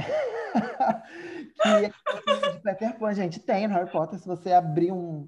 Hoje, um evento de Harry Potter e chamar um milhão, você vai ver que tem um, um grupo assim que é esse grupo meio Peter Pan. E aí eu acho que é essa galera que teve muitas sonhos destruídas. Adorei não... o cabelo azul, tipo, que não, é, assim, não, não bate comigo, porque não é minha relação com Harry Potter, sabe? Minha relação com Harry Potter não é nostálgica. Minha relação de Harry Potter é uma relação, tipo, igual como, como super-herói, sabe? Tipo, é uma coisa uhum. que veio, sim, da minha infância, mas ela foi modificando ao longo da minha vida. E Tem uma constância, né? Que, que configura mudança também. E tá tudo bem as coisas terem mudança. Até Exato. mesmo o próprio Animais Fantásticos, por mais estranho que tenha sido as decisões. Aí lembrando, né? Quando se lançou, nós três aqui, a gente já devia estar formado, Talvez eu não tivesse. Ou, ou na beira, Vocês né? talvez tivessem. a gente já estava cansado. É, já estava em algum mercado. Então, nosso olhar para um filme como esse, é, eu, eu imagino que de nós três aqui, independente do quanto a gente gosta de Harry Potter, veio uma perspectiva de, de fazer filme. Uhum. Tanto quanto veio de eu gosto do universo do Harry Potter. E o último filme que a gente viu do Harry Potter tinha foi antes da gente entrar nessa. nessa Sim. Nessa... Ou, é na, ou, ou, quase no momento, né? Ou quase. quase. É. E era uma perspectiva estranha, é, que, que tá tudo bem, tá tudo bem fazer o filme, né? Eu lembro de pessoas chateadas, por que, que vão fazer isso? Ah, vão fazer por causa do dinheiro, do marketing, do não sei o quê, para fazer brinquedo, isso é óbvio, deixa fazer, gente, mas faz direito, né? Você quer que seja feito direito. Precisa ser como a gente acha que deve ser, mas direitinho, não foi direitinho, mas fazer, tem problema mas, nenhum, que venha mais. Uma, uma coisa mais além, é, ainda de Harry Potter, mas estendendo um pouco, que é legal falar, é, eu acho que o erro com Animais Fantásticos ele vem do mesmo erro do Game of Thrones, do mesmo erro de Star Wars, sabe? Hum. Que é, é, é, que não acontece em, em, Vingadores com a Marvel no geral, por causa da você não botou uma figura com paixão para lidar com aquilo, sabe? Um central, né? Você bota, central. você bota algoritmos e você bota estudos, etc. E você enche de dinheiro a produção, mas faltou o, o discernimento. Falta coerência, coesão, né? Exato. E aí você tem, tanto em Animais Fantásticos acontece isso, você tem Game of Thrones, né, que é, é, poderia ter terminado como talvez uma das melhores séries de fantasia de todos os tempos. E, e gente, Nossa. horrível dizer que uma última temporada conseguiu destruir envenenou as veio, pessoas. Veio, é isso, veio no progresso, veio numa derrocada. Temporada é incrível. Veio numa derrocada, Sim, mas eu acho que se tivessem terminado bem, a gente teria desculpado as três é, últimas merdas, entendeu? A gente ia falar, ah, ok, tá, mas, mas compensou no final, mas não compensou. Foi não, lateral, lateral. Não valeu a pena, não. cara. Foi tipo, Aquilo não fez sentido. Não assim, é, é, qualquer pessoa que acompanhava Game of Thrones e, e você conversar de Game of Thrones, ela vai dizer que tipo, ela tem um final na cabeça dela, do que aconteceu na cabeça dela e aqui, Cada um criou o seu, né? Com certeza. Porque não, o jeito que tá não funciona. É a mesma coisa que aconteceu com Star Wars, que fizeram, foi a mesma coisa. É, é, essa última trilogia, né? Chegou no final, fizeram ali qualquer coisa que não tinha nada a ver, que é o que vai acontecer com Mais Fantásticos, tenho certeza. E vão, vão socar um. Vão, so, vão socar o Tom Riddle no filme, eu tenho certeza. Ele nem a, nasceu ainda. A minha sensação com isso tudo é oportunidades desperdiçadas. Porque, assim, eu acho que é. para além, gente, é, eu acho que, assim, não sei se quem está ouvindo conseguiu entender isso, é, especialmente se está pegando esse episódio no limbo, né? Porque, assim, se você ouve é. esse podcast há muito tempo, você sabe quais são nossas visões de mundo, visão política, etc. Mas, assim, se você está pegando esse episódio no limbo, é, a gente não está dizendo que, que o resto não importa, mas, assim, em termos de mercado, em termos de oportunidade comercial, essa mulher fez muita merda. Mas foi muita foi merda. Num, ela, ela não aproveitou o universo dela num nível. Num, o que ela criou, ela não soube. É, por quem ela é, ela não soube aproveitar aquilo. Entendeu? É isso, isso não é que dá mais é, nervoso do que o fato de essa ser a realidade, mas isso dá muito nervoso, porque isso poderia ser tão bom. Isso poderia tão, é. ser tão bom mercadologicamente, tipo assim. Não, na verdade, tem um é, dos, é... maiores, dos maiores produtos do momento. Ela Com liberdade. Tem quem tem Star Wars, tem quem tem a Marvel, que hoje em dia é o que é, mas Harry Potter, aquilo é, é, é, é, difícil explicar o quão gigantesco é esse mercado. Coisa, quando você pega com, em comparação com a com super-heróis como um todo e, e, Star Wars, você não tinha o fã chato ainda. Ela conseguiu criar os fãs chatos. Ela não tinha. O fã de Harry Potter, a gente comprava qualquer coisa que ela desse.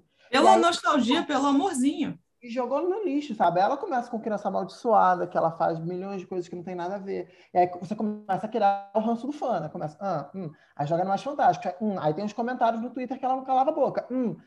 Aí você só vai piorando, vai, vai criando fã chato, que é a época do Star Wars, sabe? Que é tipo, eu lembro na época que eu virei fã de Star Wars, em 2003, 2002, sei lá, na época entre Guerra dos Clones e, e o Ataque dos Sith, É, e eu, eu frequentei JediCon, gente, que é a convenção de Jedi. E eu lembro de conversar com os caras de 40 anos, e assim, eles odiavam, não sei o quê, blá, blá, blá. Eles eram caras chatos, sabe? Chato. E, e hoje a gente, é aspas, né? A gente é o cara chato, mas eles criaram isso, sabe? Não é tipo, é, a gente ficou chato e acha que o antigo era melhor. Não foi isso. É, a gente não é chato pela nostalgia, não. A gente ficou chato porque não é possível que você ache essas coisas. Cara, não é você possível que tinha você desdiga o que você disse. Você tinha dinheiro e você tinha liberdade criativa. Não, não, você não tinha ainda. Agora ela tem estudo em cima dela, limitando o que ela pode ou não pode fazer, entendeu? Obrigando ela a fazer com Steve Kloves, etc. E essa é uma situação na qual ela se enfiou, né, na verdade, porque Ela- ela, Ela super poderia enfiou, não ter. Cavou esse buraco. Nossa. Podia ter, gente, era o básico do básico. Ela escrevia o livrozinho, sentava junto com o Steve Kloves, que era o roteirista junto, assinava junto com ele o roteiro, gente, fingia E assim, pensa assim, Tinha adaptação e ela publicava o livro bonitinho. pensa assim, ela é a pessoa que tem viva, né? Porque o Stan Lee já morreu, que tem viva, que é dona, né? Que é criadora de uma parada. Porque o Jorge Lucas já foi, a gente já superou o Jorge Lucas. É, ele vendeu pra Disney. A Star Wars ninguém mais se importa. Mas também todo ele mundo fez o que ele fez. Acho- né? Ele fez o que ele Tanto quis. faz. Ah, mas assim, acho que o Jorge Lucas é um bom exemplo de uma pessoa que, que vai morrer arrependido de ter vendido para Disney. Eu tenho certeza. Dá- Ele dá perdeu, a, ele perdeu uma coroa ali. É, ele não perdeu, não, ele fez assim e entregou. Mas será que era É. isso que ele queria da vida? Não sei o que ele foi fazer da vida Não dele. sei, talvez ele Vai não quisesse que, ser né? amado, ele quisesse o É. dinheiro que foi o que ele teve. É, às ele queria ser dinheiro, ser investidor lá no Silicon Valley, Talvez. sei lá, esse povo às vezes Ele- pra mim é muito incrível como ela era a pessoa viva, dona da parada. É. Ela é é uma coisa que você fica assim, ela é dona do negócio, ela tá viva, ela tá aí para ser amada, para ser endeusada, para abençoar os fãzinhos dela. E a pessoa pega um pote de merda e enfia a cabeça, e depois joga o corpo inteiro. É, é, é só isso, eu não- sabe? Era uma pessoa para estar reverenciada, quando a carinha dela Não, e aparecesse, ela- ela vai- ali, as pessoas fazerem, ah, Ela vai, exato, exatamente isso. E ela vai, ela Porra. já perdeu esse status, né? A Warner não, não vincula mais ela à imagem da, das coisas. Vai ter um reencontro agora de 20 anos com o elenco e ela não vai. é ela. Né? Isso é tão querem bizarro. Porque o elenco não deve querer ela lá, né? Deve ter É, cláusula é, de cada Não, eles Não, até não. tentaram via Twitter, gente. Quando começou É. aquela crise, a- a- na verdade, todas as crises sempre tinha um para falar, JK, querida, só, Nada. só deixa, eu- deixa eu conversar com você, não é bem assim. E, e teve uma, uma coisa que eu acho que a Warner vai fazer, porque ela, é- ela é detentora dos direitos né, é, audiovisuais da obra, ela vai fazer igual a Disney, assim, ela vai pegar e vai criar várias séries, vários filmes aleatórios sem ela. Tipo, ah, eu quero criar aqui a série do Dumbledore jovem, ado- sei lá, criança, e ela vai criar a série e não tem o aval dela e foda-se, eu tenho direito, porque eu tenho direito sobre o material. Porque a Warner só usava a JK porque tinha essa relação do fã com, tipo, Forte. se não é dela, não vou consumir. E agora o fã já tá tipo assim, não, tira ela mesmo. Tira. Faz qualquer coisa sem ela que a gente vai consumir a obra. Então, cara, ela deu de mão beijada o que a Warner queria, que é tipo o poder sobre a obra, vamos dizer assim, né? É, como vocês falaram, ela se botou nessa situação. Foi. E, e, assim, embora tudo que a Isa tenha falado do não ser é, não ser tão profunda as camadas, eu acho que ela não entendeu o que, que ela estava criando em termos de para quem que ela estava criando, quem que estava batendo com Harry Potter, né? Quem é Porque assim é, é, é claro que a gente sempre tem os loucos, né? Que são fãs de X-Men e são tipo neonazistas. Sempre tem essa gente, sempre tem. Mas essa é a minoria, né? é, do- da fanbase. E, tipo, ela, ela alimentou uma fanbase por sete anos com um discurso, e mesmo que esse discurso tenha sido raso, era um discurso que batia é, emocionalmente em um lugar com Mas aquela galera. tinha também, né? Naquele É momento, isso. aquele foi o que falou alto. Né? É mais isso. raso que fosse, falou. Tá falado, tá solto aí para alguém E no momento que era raso em relação a essas coisas também, né? Em termos é. culturais, assim, é, é, não sei se ela também poderia ter sido o fenômeno que foi, se ela for, assim, ela não teria ido, imagino, vendo quem, quem de fato ela é, ela não teria ido mais profundo do que isso. Mas, assim, se ela tivesse ido, talvez não tivesse sido o fenômeno que foi, né? Por questões mercadológicas da época, editores, Mas, né? Mas aí etc. tem, ah, tem as coisas que é, que é o problema dela, porque ela não foi depois também, né? Você tem É Animais isso. Fantásticos. Quem são os protagonistas? Quatro homens brancos, assim, quatro É. pessoas brancas. Sempre chato. É, é, a- a- o primeiro, eu não lembro no, no primeiro filme de ter negros nos Animais Fantásticos. No segundo eu lembro que tem, inclusive tem a. Cara, a- acho que não tem. né? É, mas é isso, assim, tipo, não tem. Aí, tipo, ela quer, ela quer fazer todo aquele discurso que ela faz da Hermione. Mas ela não bota em prática as coisas, sabe? Mano, prática, e continua sabe? usando, fazendo tokenismo com os personagens, tipo a, a Mina Cobra lá, que eu já esqueci o nome dela. Que faz Nossa, um não é a Nadine? É, tá porra, gente? mano. Ela, continu, ela continua pegando a cultura alheia é, em pedacinho. Tipo assim, ela pega, ah, ali por alto na Wikipédia que significa isso. Deixa eu usar a sua cultura aí, me apropriar dela. E, mano, beleza, uma coisa é você fazer isso com mitologia grega, entendeu? Caguei pra mitologia grega, caguei pra mitologia nórdica. Tipo, faça isso, entendeu? As pessoas fazem isso, tá tudo bem. Ninguém vai ficar muito puto. Eu imagino, quer dizer, não sei, nunca conversei com, com um nórdico para saber se eles ficam. É, mas com a hum. mitologia grega, eu imagino que os gregos a essa altura já tenham superado isso, porque amor. Ah, mas é, é, é porque o problema para mim, no meu caso, nem ela se apropriar da cultura exatamente a é, forma que ela faz isso, não estou falando é, da, Ela faz de uma forma, de uma forma que é, que é unificada, né? Então, assim, a única sul asiática da é história da Especialmente. É a cobra, sabe? Tipo, que é amaldiçoada, que não serve para nada, que ninguém se comunica com ela. Tipo, cara, é a única. Então, assim, por que, que você não botou outro personagem só para fazer um contraponto? É sobre isso, é, sabe? É, e aí que rola o tal do tokenismo, né? E aí, quando, quando, a gente, quando, a gente, reclama de apropriação, é, é isso que as pessoas não entendem. Quando a gente tá, se tem alguém reclamando de apropriação cultural com, com coisa que não é uma marca fazendo, tipo assim, é uma, é uma atitude de pessoa, geralmente está ligado a esse nível de, de zoeira, né? Tá ligado a esse nível de, de, de ferrei com a porra, né? Porque não, não é, é, é para além da branca de dread, né? Tipo,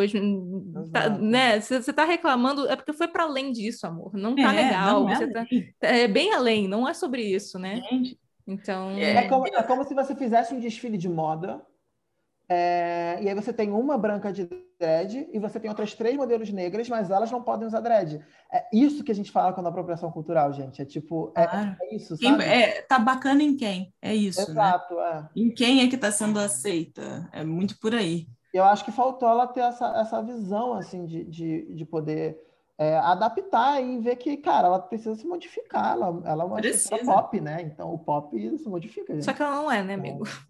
Cara, é. E você percebe o nível que a pessoa é. Eu, eu, lembro, tipo, fizeram até um filme sobre a vida dela, não sei se foi autorizado, se não foi, mas assim, é uma coisa bem zoada, tipo, nível Hallmark, sabe? Assim, inclusive com uma atriz que é do Hallmark é, americana. Eu fico pensando se ela, se ela não deve se oh, revirar no túmulo que ela ainda não está. É, de ter não, uma atriz americana. A história da vida dela, nunca, nunca, nunca aceitei a, a defesa que ela faz do Johnny do, Depp. É disso, era Exato. aí que eu ia chegar. Era aí que eu ia chegar. Quando você é vê que é esse que faz isso, entendeu? Porque assim, beleza, a história do Johnny Depp com a. Com a, com a qual é o nome dela, gente? Com a Amber. Amber. É, os dois ali são tóxicos e abusivos. Né? Você vai vendo a história, show, beleza. Mas não, não no final das contas, não importa. Os dois são. A real é que os dois tá, são. Entendeu? É, é, aprovado. Então, amiga, o que, que você está defendendo? Tem vídeo. Não se defender. Era afastar, afastar.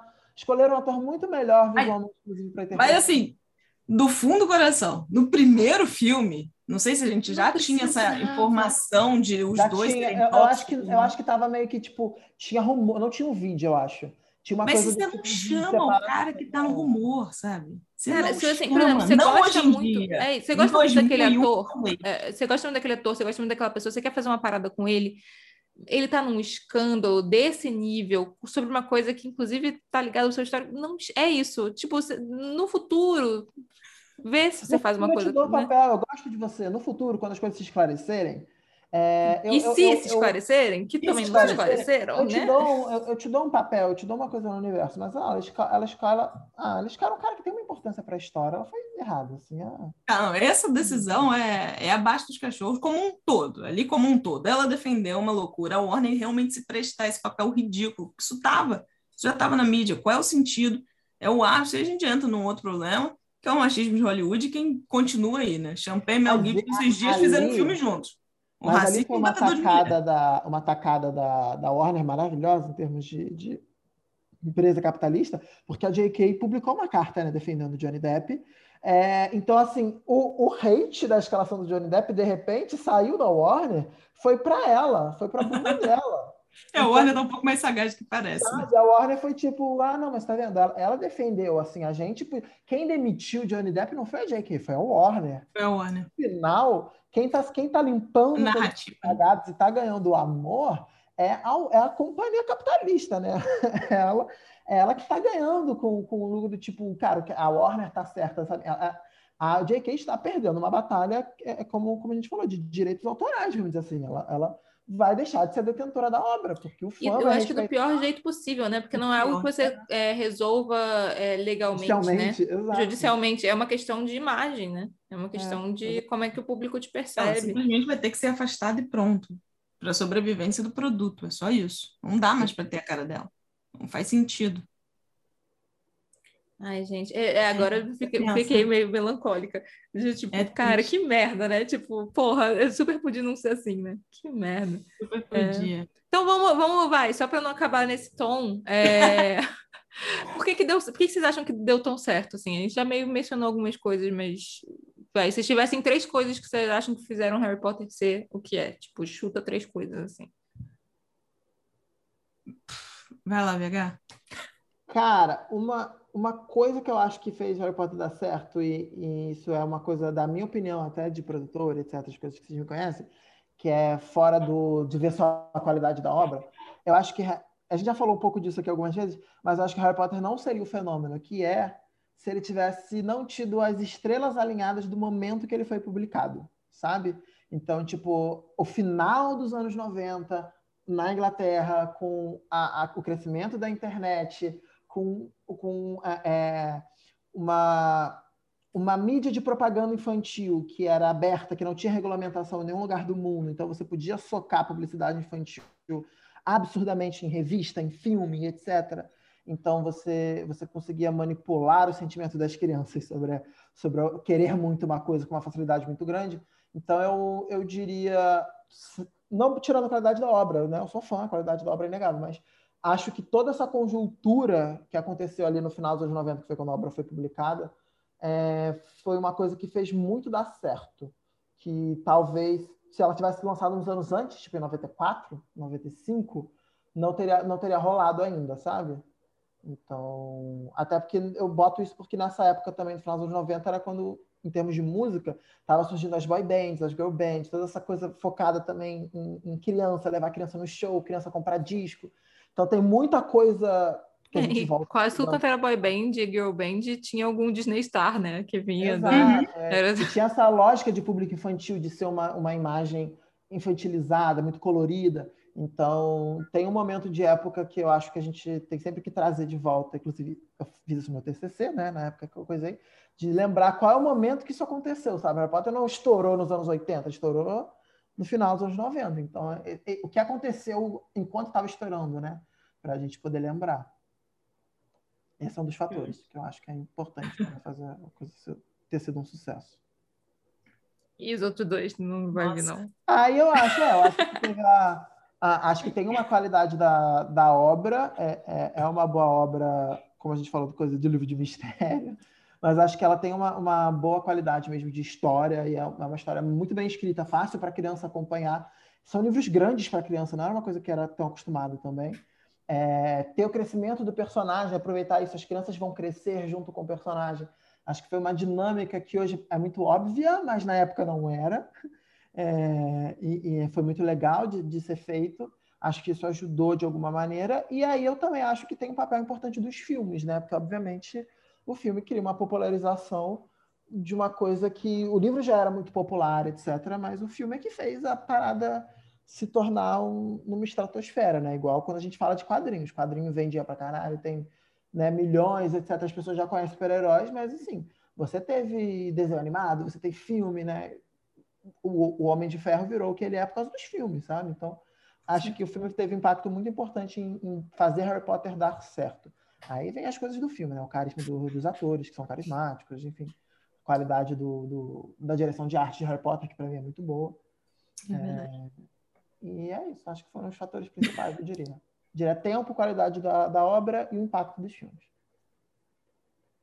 Nossa, eu tô pensando se tem. Porque eu, é uma coisa que eu tava falando com Paula, né? Eu nunca especulei muito sobre o porquê que foi sucesso. E para mim, uma coisa era muito clara que era isso. A gente ficou apegado nele é, quando, vi, quando vieram. E aí eu, eu falo na boa, porque em 2000 eu estava lá, com ele na mão. É, claro que aí já deviam ter anunciado, né? Spielberg, o garoto de o Garoto do Sexto Sentido. Enfim, isso passou, felizmente. Mas eu acho que, que é isso, esse, esse fator do, do crescer junto. E aí acho que, além, para além do livro, com certeza, a gente visualizar o crescimento é, deles nos filmes depois, eu acho que é uma das coisas que assim, é infalível, sabe? É, em termos de identificação, em termos de amadurecendo o público, é, de, de manter as pessoas lá. Eu acho que é um negócio que faz você eu às vezes até sinto que às vezes o, o filme do super-herói você se perde, né? Alguém não viu o filme do Homem-Formiga. Tipo, quem se importa do Homem-Formiga? Eu achei, eu achei um bom filme. Mas vai lá. Alguém não viu isso, porque não pareceu importante, sabe? Daquela daquele bolo todo, não é possível, alguma coisa ou outra você perdeu. Mas Harry Potter, você tinha, você tinha que estar tá ali, você tinha que ver o próximo ano, você tinha que saber o que, que ia rolar. Isso sem, antes do parte 2. Você tinha um sentimento de pertença, sabe? A coisa meio realizada, né? É isso, uma coisa. É, pensa numa série eterna, né? Uma série de sete anos com um episódio só é, que era lançado. Eu acho que era muito forte. A gente, a gente em algum momento ficou mais velho, né? Os meninos ficaram mais velhos, mas tanto fez para a gente deu uma absorvida. Eu acho que tinha um sentimento de pertença e não necessariamente é, de relacionamento com o personagem. Acho que isso fez. Muita gente se identificou com aqueles personagens. Tenho certeza que sim. Muita gente, para além do Harry Potter, né? A Hermione é uma grande é uma grande heroína, é um grande ícone é, para as meninas, para as mileniais, né? É uma, uma referência, sem dúvida. Mas eu acho que tinha uma coisa de, de você voltar, é aquilo, de voltar para o mundo do Harry Potter, que era sentar naquela sala de cinema e ver aquela experiência que a gente já tinha lido, nem todos, né? Teve quem não leu, só viu o filme, tá tudo bem também e você voltar para aquele ambiente que você conhecia, você vê mais um pouco daquela história. Eu acho que né? tem uma sensação de pertença que e a própria história tem esse ritual, né? Porque ele volta para casa e ele vai para a escola, né? Você sempre o trem, volta o trem. Tem uma coisa de você ir e de voltar. A gente não fica preso nos filmes no que, que eles estavam fazendo fora da escola, do mundo mágico, né? São poucos os filmes que têm esse momento fora do mundo mágico. E aí acontece alguma magia quando isso acontece, né? Ou o carro voa, ou os dementadores aparecem o mundo normal não, não, fazia muito sentido. E é muito bacana isso, porque é uma coisa que o cinema traz, que é você naquela tela escura, com várias pessoas que você não conhece lá, todo mundo vivendo um sonho ao mesmo tempo. Um sonho realizado ali na tela. Eu acho que Harry Potter é muito, sabe, é muito firme. Eu não... A gente vai lá ver Senhor dos Anéis, a gente vai lá ver Game of Thrones, mas não tem um sentimento de pertença como Harry Potter tinha. A gente vê aquilo, é magnânimo, é grandioso, né? Estamos aí empolgados para ver, ou não. Senhor dos Anéis 2020, não sei quanto, na Amazon, mas pode ser nostálgico, pode ser bacana, você quer saber mais, mas eu acho que não traz a mesma coisa, sabe? Você entrar no diacho do trenzinho, sentar lá para ver os negócios acontecendo. Eu não sei, eu tenho certeza que tem mais do que isso, mas acho que para mim era muito assim, você, da, comprar o ticket tá dentro do, do mundo mágico. É tipo a questão do parque, né? Do tipo, o, o, o que é mágico, não é qualquer franquia que consegue não é, cara? Parque aí. Cadê o Parque dos Vingadores? É, uh -uh. Tipo...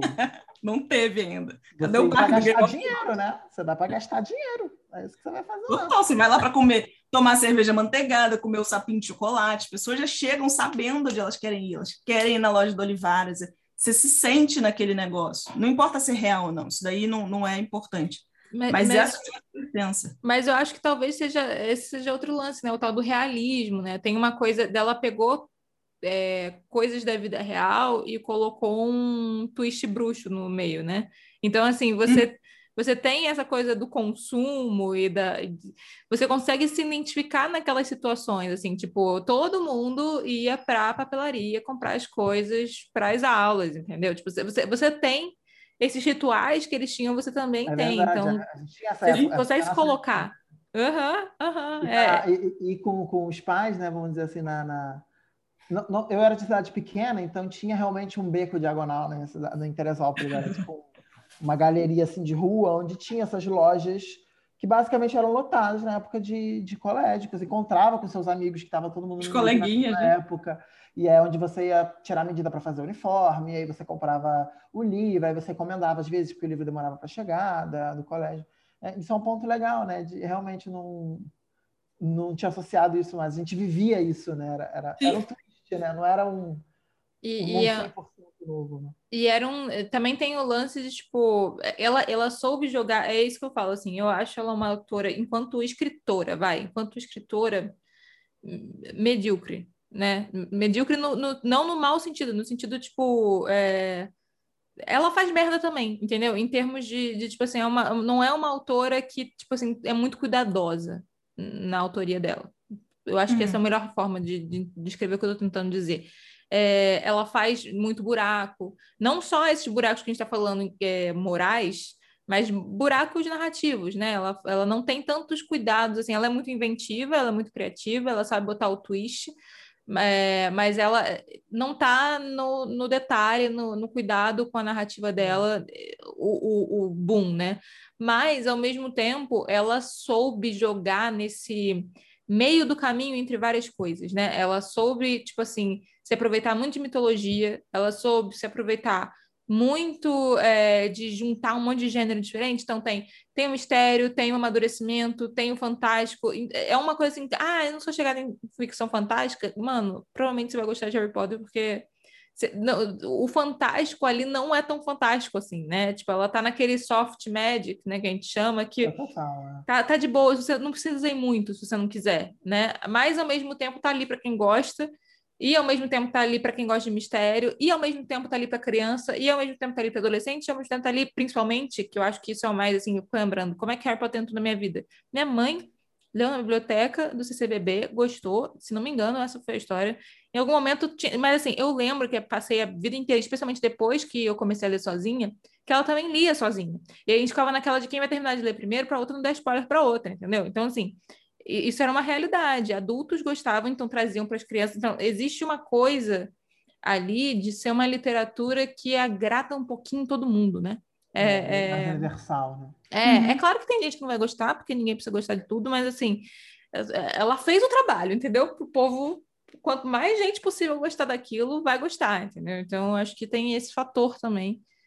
E, e o lance das jornadas arquetípicas, muito, né? Tipo, tem, assim, tem jornadinha do herói dentro? Tem, mas assim, é uma grande jornada da heroína. E dentro disso também tem promessa da Virgem. Ela usa tudo quanto é jornada arquetípica, né? e ela tem um monte de arquétipo dentro do rolê.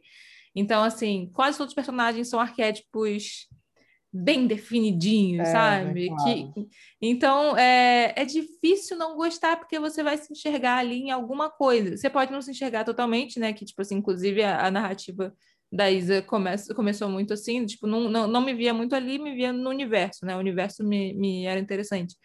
Mas assim, você já viu aqui, aquelas coisas são todas familiares de alguma forma para você. Então, o familiar é gostosinho, né? Tipo, eu acho que tem isso, assim, um pouco. É embarcável, é... é mais fácil de a gente embarcar. Sim, sim. É... Não sei se tem mais alguma coisa, gente, que vale a pena, super a pena falar eh, antes da gente ir para a saideira. Não sei. Eu, eu acho que tem um ponto, um ponto, legal, só do que você falou, dando um exemplo aqui aleatório. É, não é bem aleatório, mas é, é comparativo mesmo.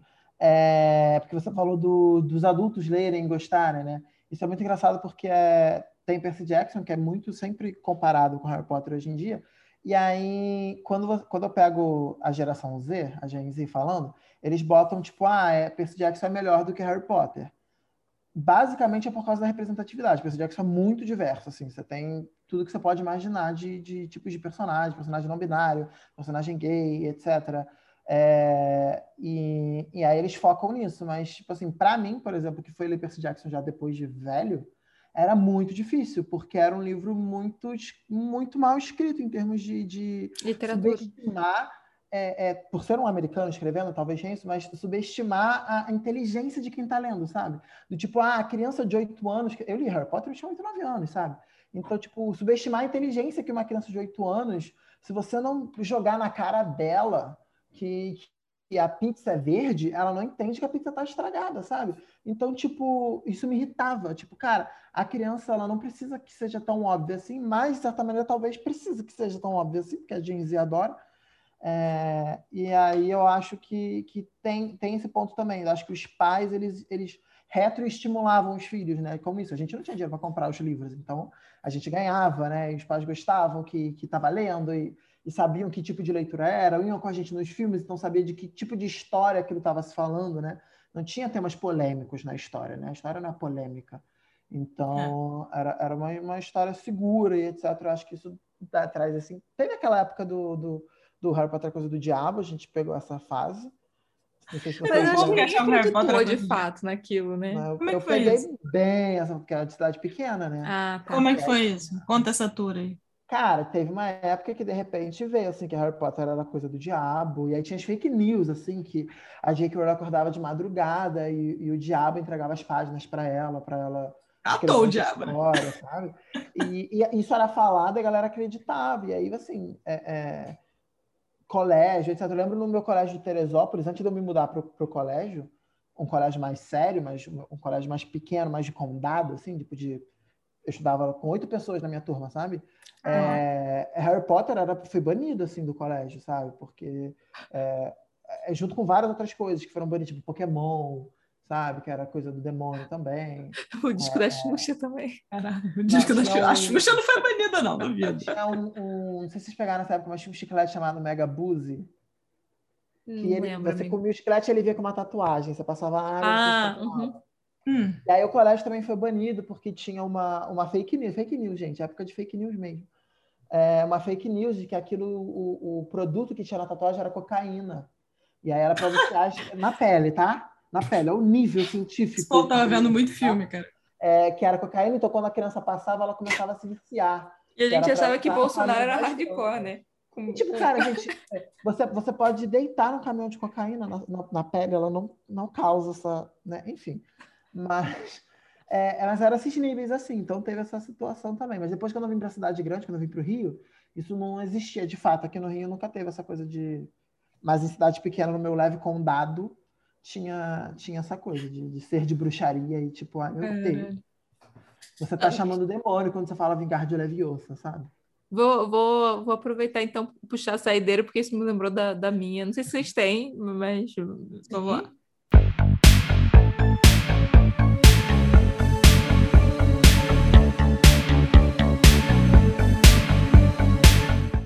Então, agora é o momento saideira. Edição, entrando aí. Pá, pá, pá. Uhum. Ótimo. Take you. E aí, gente, qual é a saideira de vocês? Começa com a Isa. Geralmente é o convidado, né? Mas tudo Não, tá bem. Tá bom, vou começar então. A, a, cara, a minha saideira, que é a minha recomendação, que vai ser uma série que acabou de estrear, e que a gente tá falando de fantasia, então ela faz sentido mas é porque eu, eu sigo um youtuber que é Dan, esqueci o nome dele, é Dan alguma coisa, e ele fala dessa série tipo há anos, assim. E aí, de fato, ela foi adaptada agora, e aí eu comecei a ver a adaptação, só tem três episódios na Amazon Prime, se chama Roda do Tempo, é, que acabou de trás, estreando na sexta-feira, e aí eu gostei, realmente falei, ah, entendi, porque ele é, ele é um youtuber que eu acompanho anos, e ele sempre era apaixonado por essa série, mas tipo, são 14 livros desse tamanho, tipo, eu não vou ler essa, não vou ler isso, não vou ler isso mesmo. São 14 é... mais um que as meninas falaram lá na. Ah, então é isso. São 15, que tem uma. E, e, e, gigantescos, assim, e, tipo, não vou ler, não vou ler, não tem esse tempo. Entendeu? Sinto muito, sorry, não vou ler. E aí, mas a série é muito legal e ela, e, e, ela já começou com uma coisa. Não é spoiler isso, gente, é, isso é o início da série, tá? Mas era uma coisa que, eu, que é muito legal para ver, porque eu gosto desses twists, dessas coisas. É, você tem um grupo, a magia, ela é, só pode ser utilizada pelas mulheres, sabe? Os homens, quando tocam na magia, eles sujam a magia. Então, as mulheres são os entes poderosos e elas são os entes dominadores da magia e elas assassinam os homens que se atrevem a, a brincar com a magia. Ao mesmo tempo que você também tem grupos de mulheres que tentam usar essa magia de uma maneira mais soft, de uma maneira mais em prol da comunidade. Então, você tem os dois níveis. Mas é, era muito legal ver isso, assim, de uma maneira, quando a gente fala em 2021, né? Assim, de de poder ter essa visão, sabe? De, de ter um grupo de, de mulheres filhas da puta também. É legal ver isso, sabe? Tipo, eu quero ver vilão, um vilão gay, sabe? Eu quero ver essas coisas. Não quero só que a, a gente, como minoria, fique preso aos papéis do, do, do que apanha e vai subir. Não, sabe? Só tipo, vítima e, e pessoa sem, sem personalidade. Então, tipo, cara, eu, eu, tenho a vítima também, mas é legal ver o, o, a outra versão também, não ter só, só isso. E, e foi uma das coisas que mais chamam atenção na série. A construção é muito bem. Não li o livro para dizer como é no livro, mas a Amazon fez um ótimo trabalho de orçamento. Então, aqui, né, falando de audiovisual, é bonito de ver, é, é uhum. é para uma série de magia que você tem pessoas que saem do feitiço da mão, né? Geralmente é difícil, mas fez bem. Vai envelhecer igual leite, porque daqui a cinco anos a gente vai achar aquilo horrível. Mas hoje funciona, é bonitinho de ver. E eu acho que, pensando em, em Senhor dos Anéis, né? Talvez seja referência mais de fantasia próxima. São coisas difíceis de você adaptar, de você conseguir explicar um mundo, eu acho que eles até explicam de certa maneira razoavelmente bem, dá para acompanhar. Não, não terminou ainda de passar a série, né? Eles só estrearam os três primeiros episódios e aí toda semana vai estrear um novo. Mas é a minha recomendação aí para fantasia. Não tem um puta mistério ali por trás, não é fantasia, é fantasia mesmo. Mas ela é bem legal de ver e eu acho que vale a pena dar uma chance. Peace. Ai, Deus. É... É, minha. Eu acho que eu tenho duas, na verdade. Duas saideiras. A primeira, lá na HBO Max, lançou. HBO atualmente é a dona da Warner, logo é a dona de Harry Potter. Vamos lá, com algumas aspas, mas acho que já dá para tirar as aspas disso. E aí tem lá um negócio muito simpático chamado A Pedra Filosofal, o filme modo mágico, que eu apertei para ver porque me mostrou. Por que não, não é mesmo? E eu achei, eu pessoalmente achei interessante porque tem é, os comentários do Chris Columbus, que é o diretor do primeiro filme, é, muito sobre a produção, né? Como foram criados cenários, em que momentos, até coisas interessantes de tantas corujas de verdade eles usaram, como ele gostava dos efeitos, de tentar fazer coisas em efeitos práticos, né? Tem algumas coisas bem interessantes, tem umas brincadeirinhas meio aleatórias que aparecem, tipo de qual casa era fulano, acho que isso é para alguma criança brincar, talvez. Mas você Olha, se amiga, pega não, ali respondendo. Não, tá subestime os adultos. Porque... Não, mas você se pega respondendo. Essa que é a parte engraçada. Você tá vendo o filme aí? Parece um boxinho. É muito bonitinho como um todo, né? Parece que você tá fazendo num joguinho. Eles colocaram também tipo, algumas cenas. É... Algumas cenas deletadas, né? Parece lá uma botinha, você entra. Você entra lá num túnel e vai parar na cena. Mostra o filme de fato, ainda mostra a cena deletada, enfim. É um. Estaria naquele momento do filme, né? É isso, acho que tem duas horas e um cado. Tem duas horas e um cado, visto essas interrupçõezinhas. Tem umas explicações né, de objetos mágicos. Para quem aí é fã do Harry Potter, vai ver o primeiro filme de qualquer forma, que a gente sabe que você fica sentado, de vez em quando bota Harry Potter para distrair a sua cabeça, fica a dica aí. É, é uma, uma coisa para ver. Tá lá na HBO Max, se você já paga show, se você não paga, pensa sobre isso. Pode ser interessante. E aí tem um, depois eu vou me enrolar com essas dicas aí lá para o post do Instagram, mas tudo bem. É, e tem um, um, sujeito bacana que eu gosto no YouTube, James Somerton. Somerton. I don't know. No YouTube dele, a gente bota lá no, no Instagram, que tem um vídeo muito interessante. Foi um desses vídeos em que eu encontrei mais gente dizendo que a vida tinha sido destruída porque JK não, não é que eles achavam que era. Mas, mas, como ele disse, calma que vai dar tudo bem e é um vídeo bacana. É, an over emotional look at why J.K. Rowling is bad. É, é, é válido, é, é, meio emotivo, vê que o pessoal no comentário ficou meio mal, mas enfim, acho que ele saiu muito bem, levantou bons pontos, abaixou outros pontos para as pessoas se acalmarem. Não sei se ele está calmo, espero que sim. É, é, não sei, de vez você está vendo esses vídeos, você fica preocupado com as pessoas, você vê que o olho enche d'água, tipo, calma, gente, calma. É um livro, vai ficar tudo bem. É Somerton o sobrenome? O nome dele é? Isso, é, so, é James Somerton. Isso é S-O-M-E-R-T-O-N. E o vídeo é o. Bom, tem a cara da Rowling lá em, em, preto e branco de um lado e em vermelho do outro, né? Enfim, acho que a capa tá Confessions of a Harry Potter Fanboy. Falando muito voltado é, para a comunidade é, LGBT. E, enfim, eu, eu, inclusive, não tinha tentado para isso, de como, era, de como era, tinha sido forte para essa comunidade, não tinha noção de, de que era tão. de que tinha, tinha esse fã-clube tão grande, eu realmente não sabia.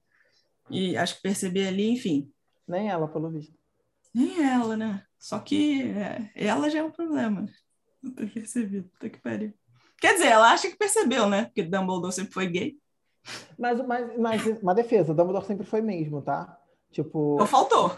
É, ela, ela, eu lembro, porque ela disse isso numa entrevista pública no jornal, em 2007, que ele era gay. Eu lembro isso nas minhas coisas de comunidade de Orkut.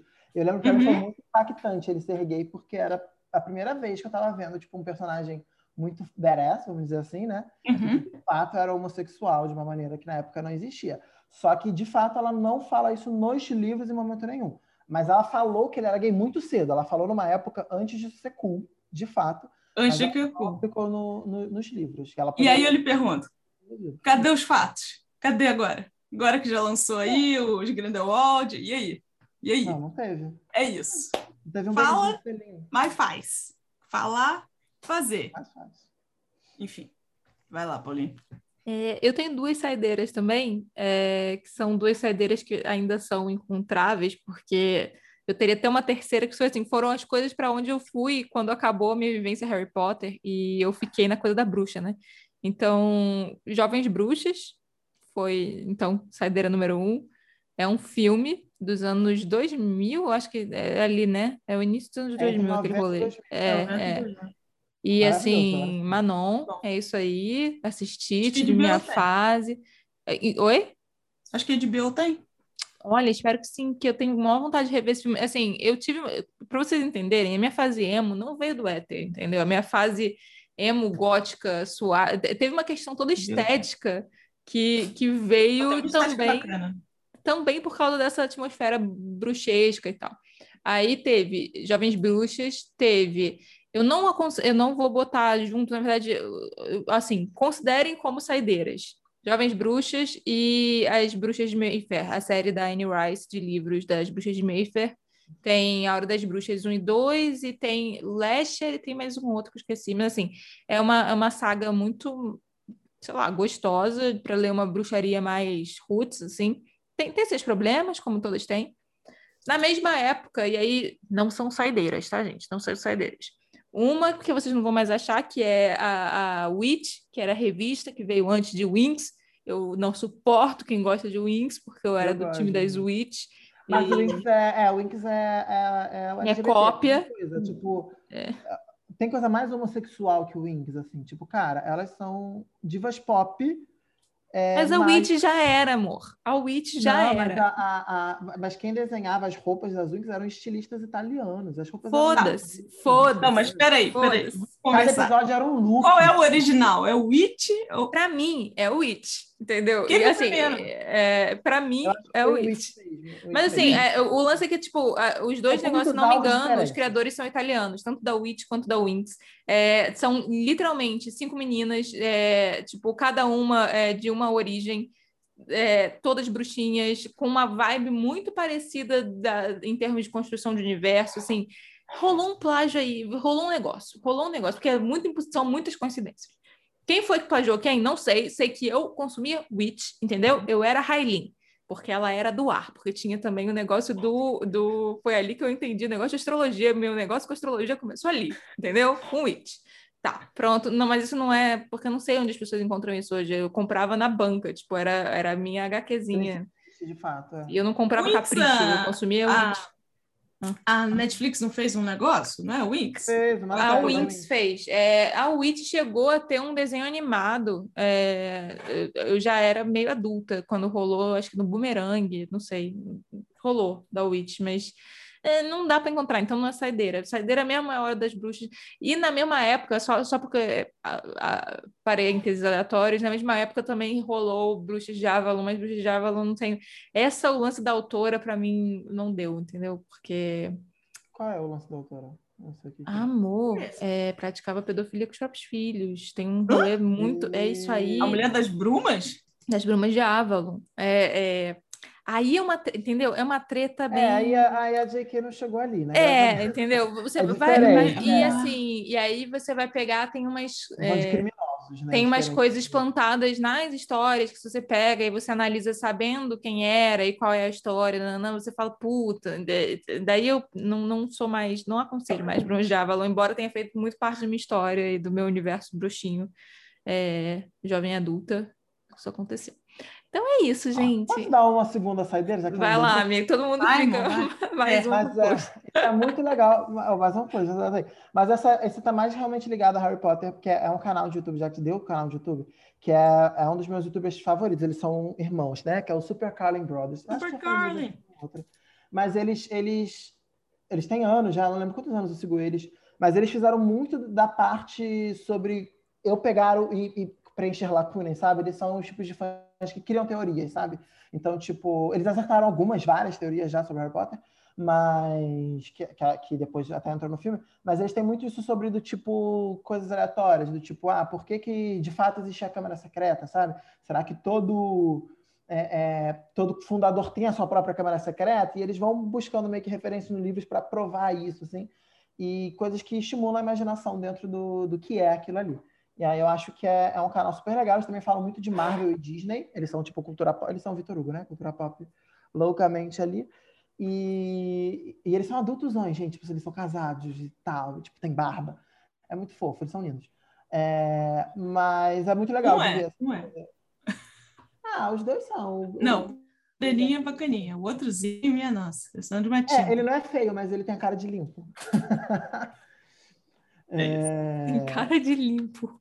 É, é. Onde é que estão seus, onde é que está o seu nível, Vitor Hugo? Tem cara de limpo. Vocês vão ver. É, porque assim, ele, ele tem um cabelo ajeitadinho, tipo, ele não tem, tem nada tem. e tal, o óculosinho, sabe? Tipo, um, um nerdzinho fofo, entendeu? Tá Nerd fofo. Uma pessoa cheirosa, entendeu? Tem essa cara.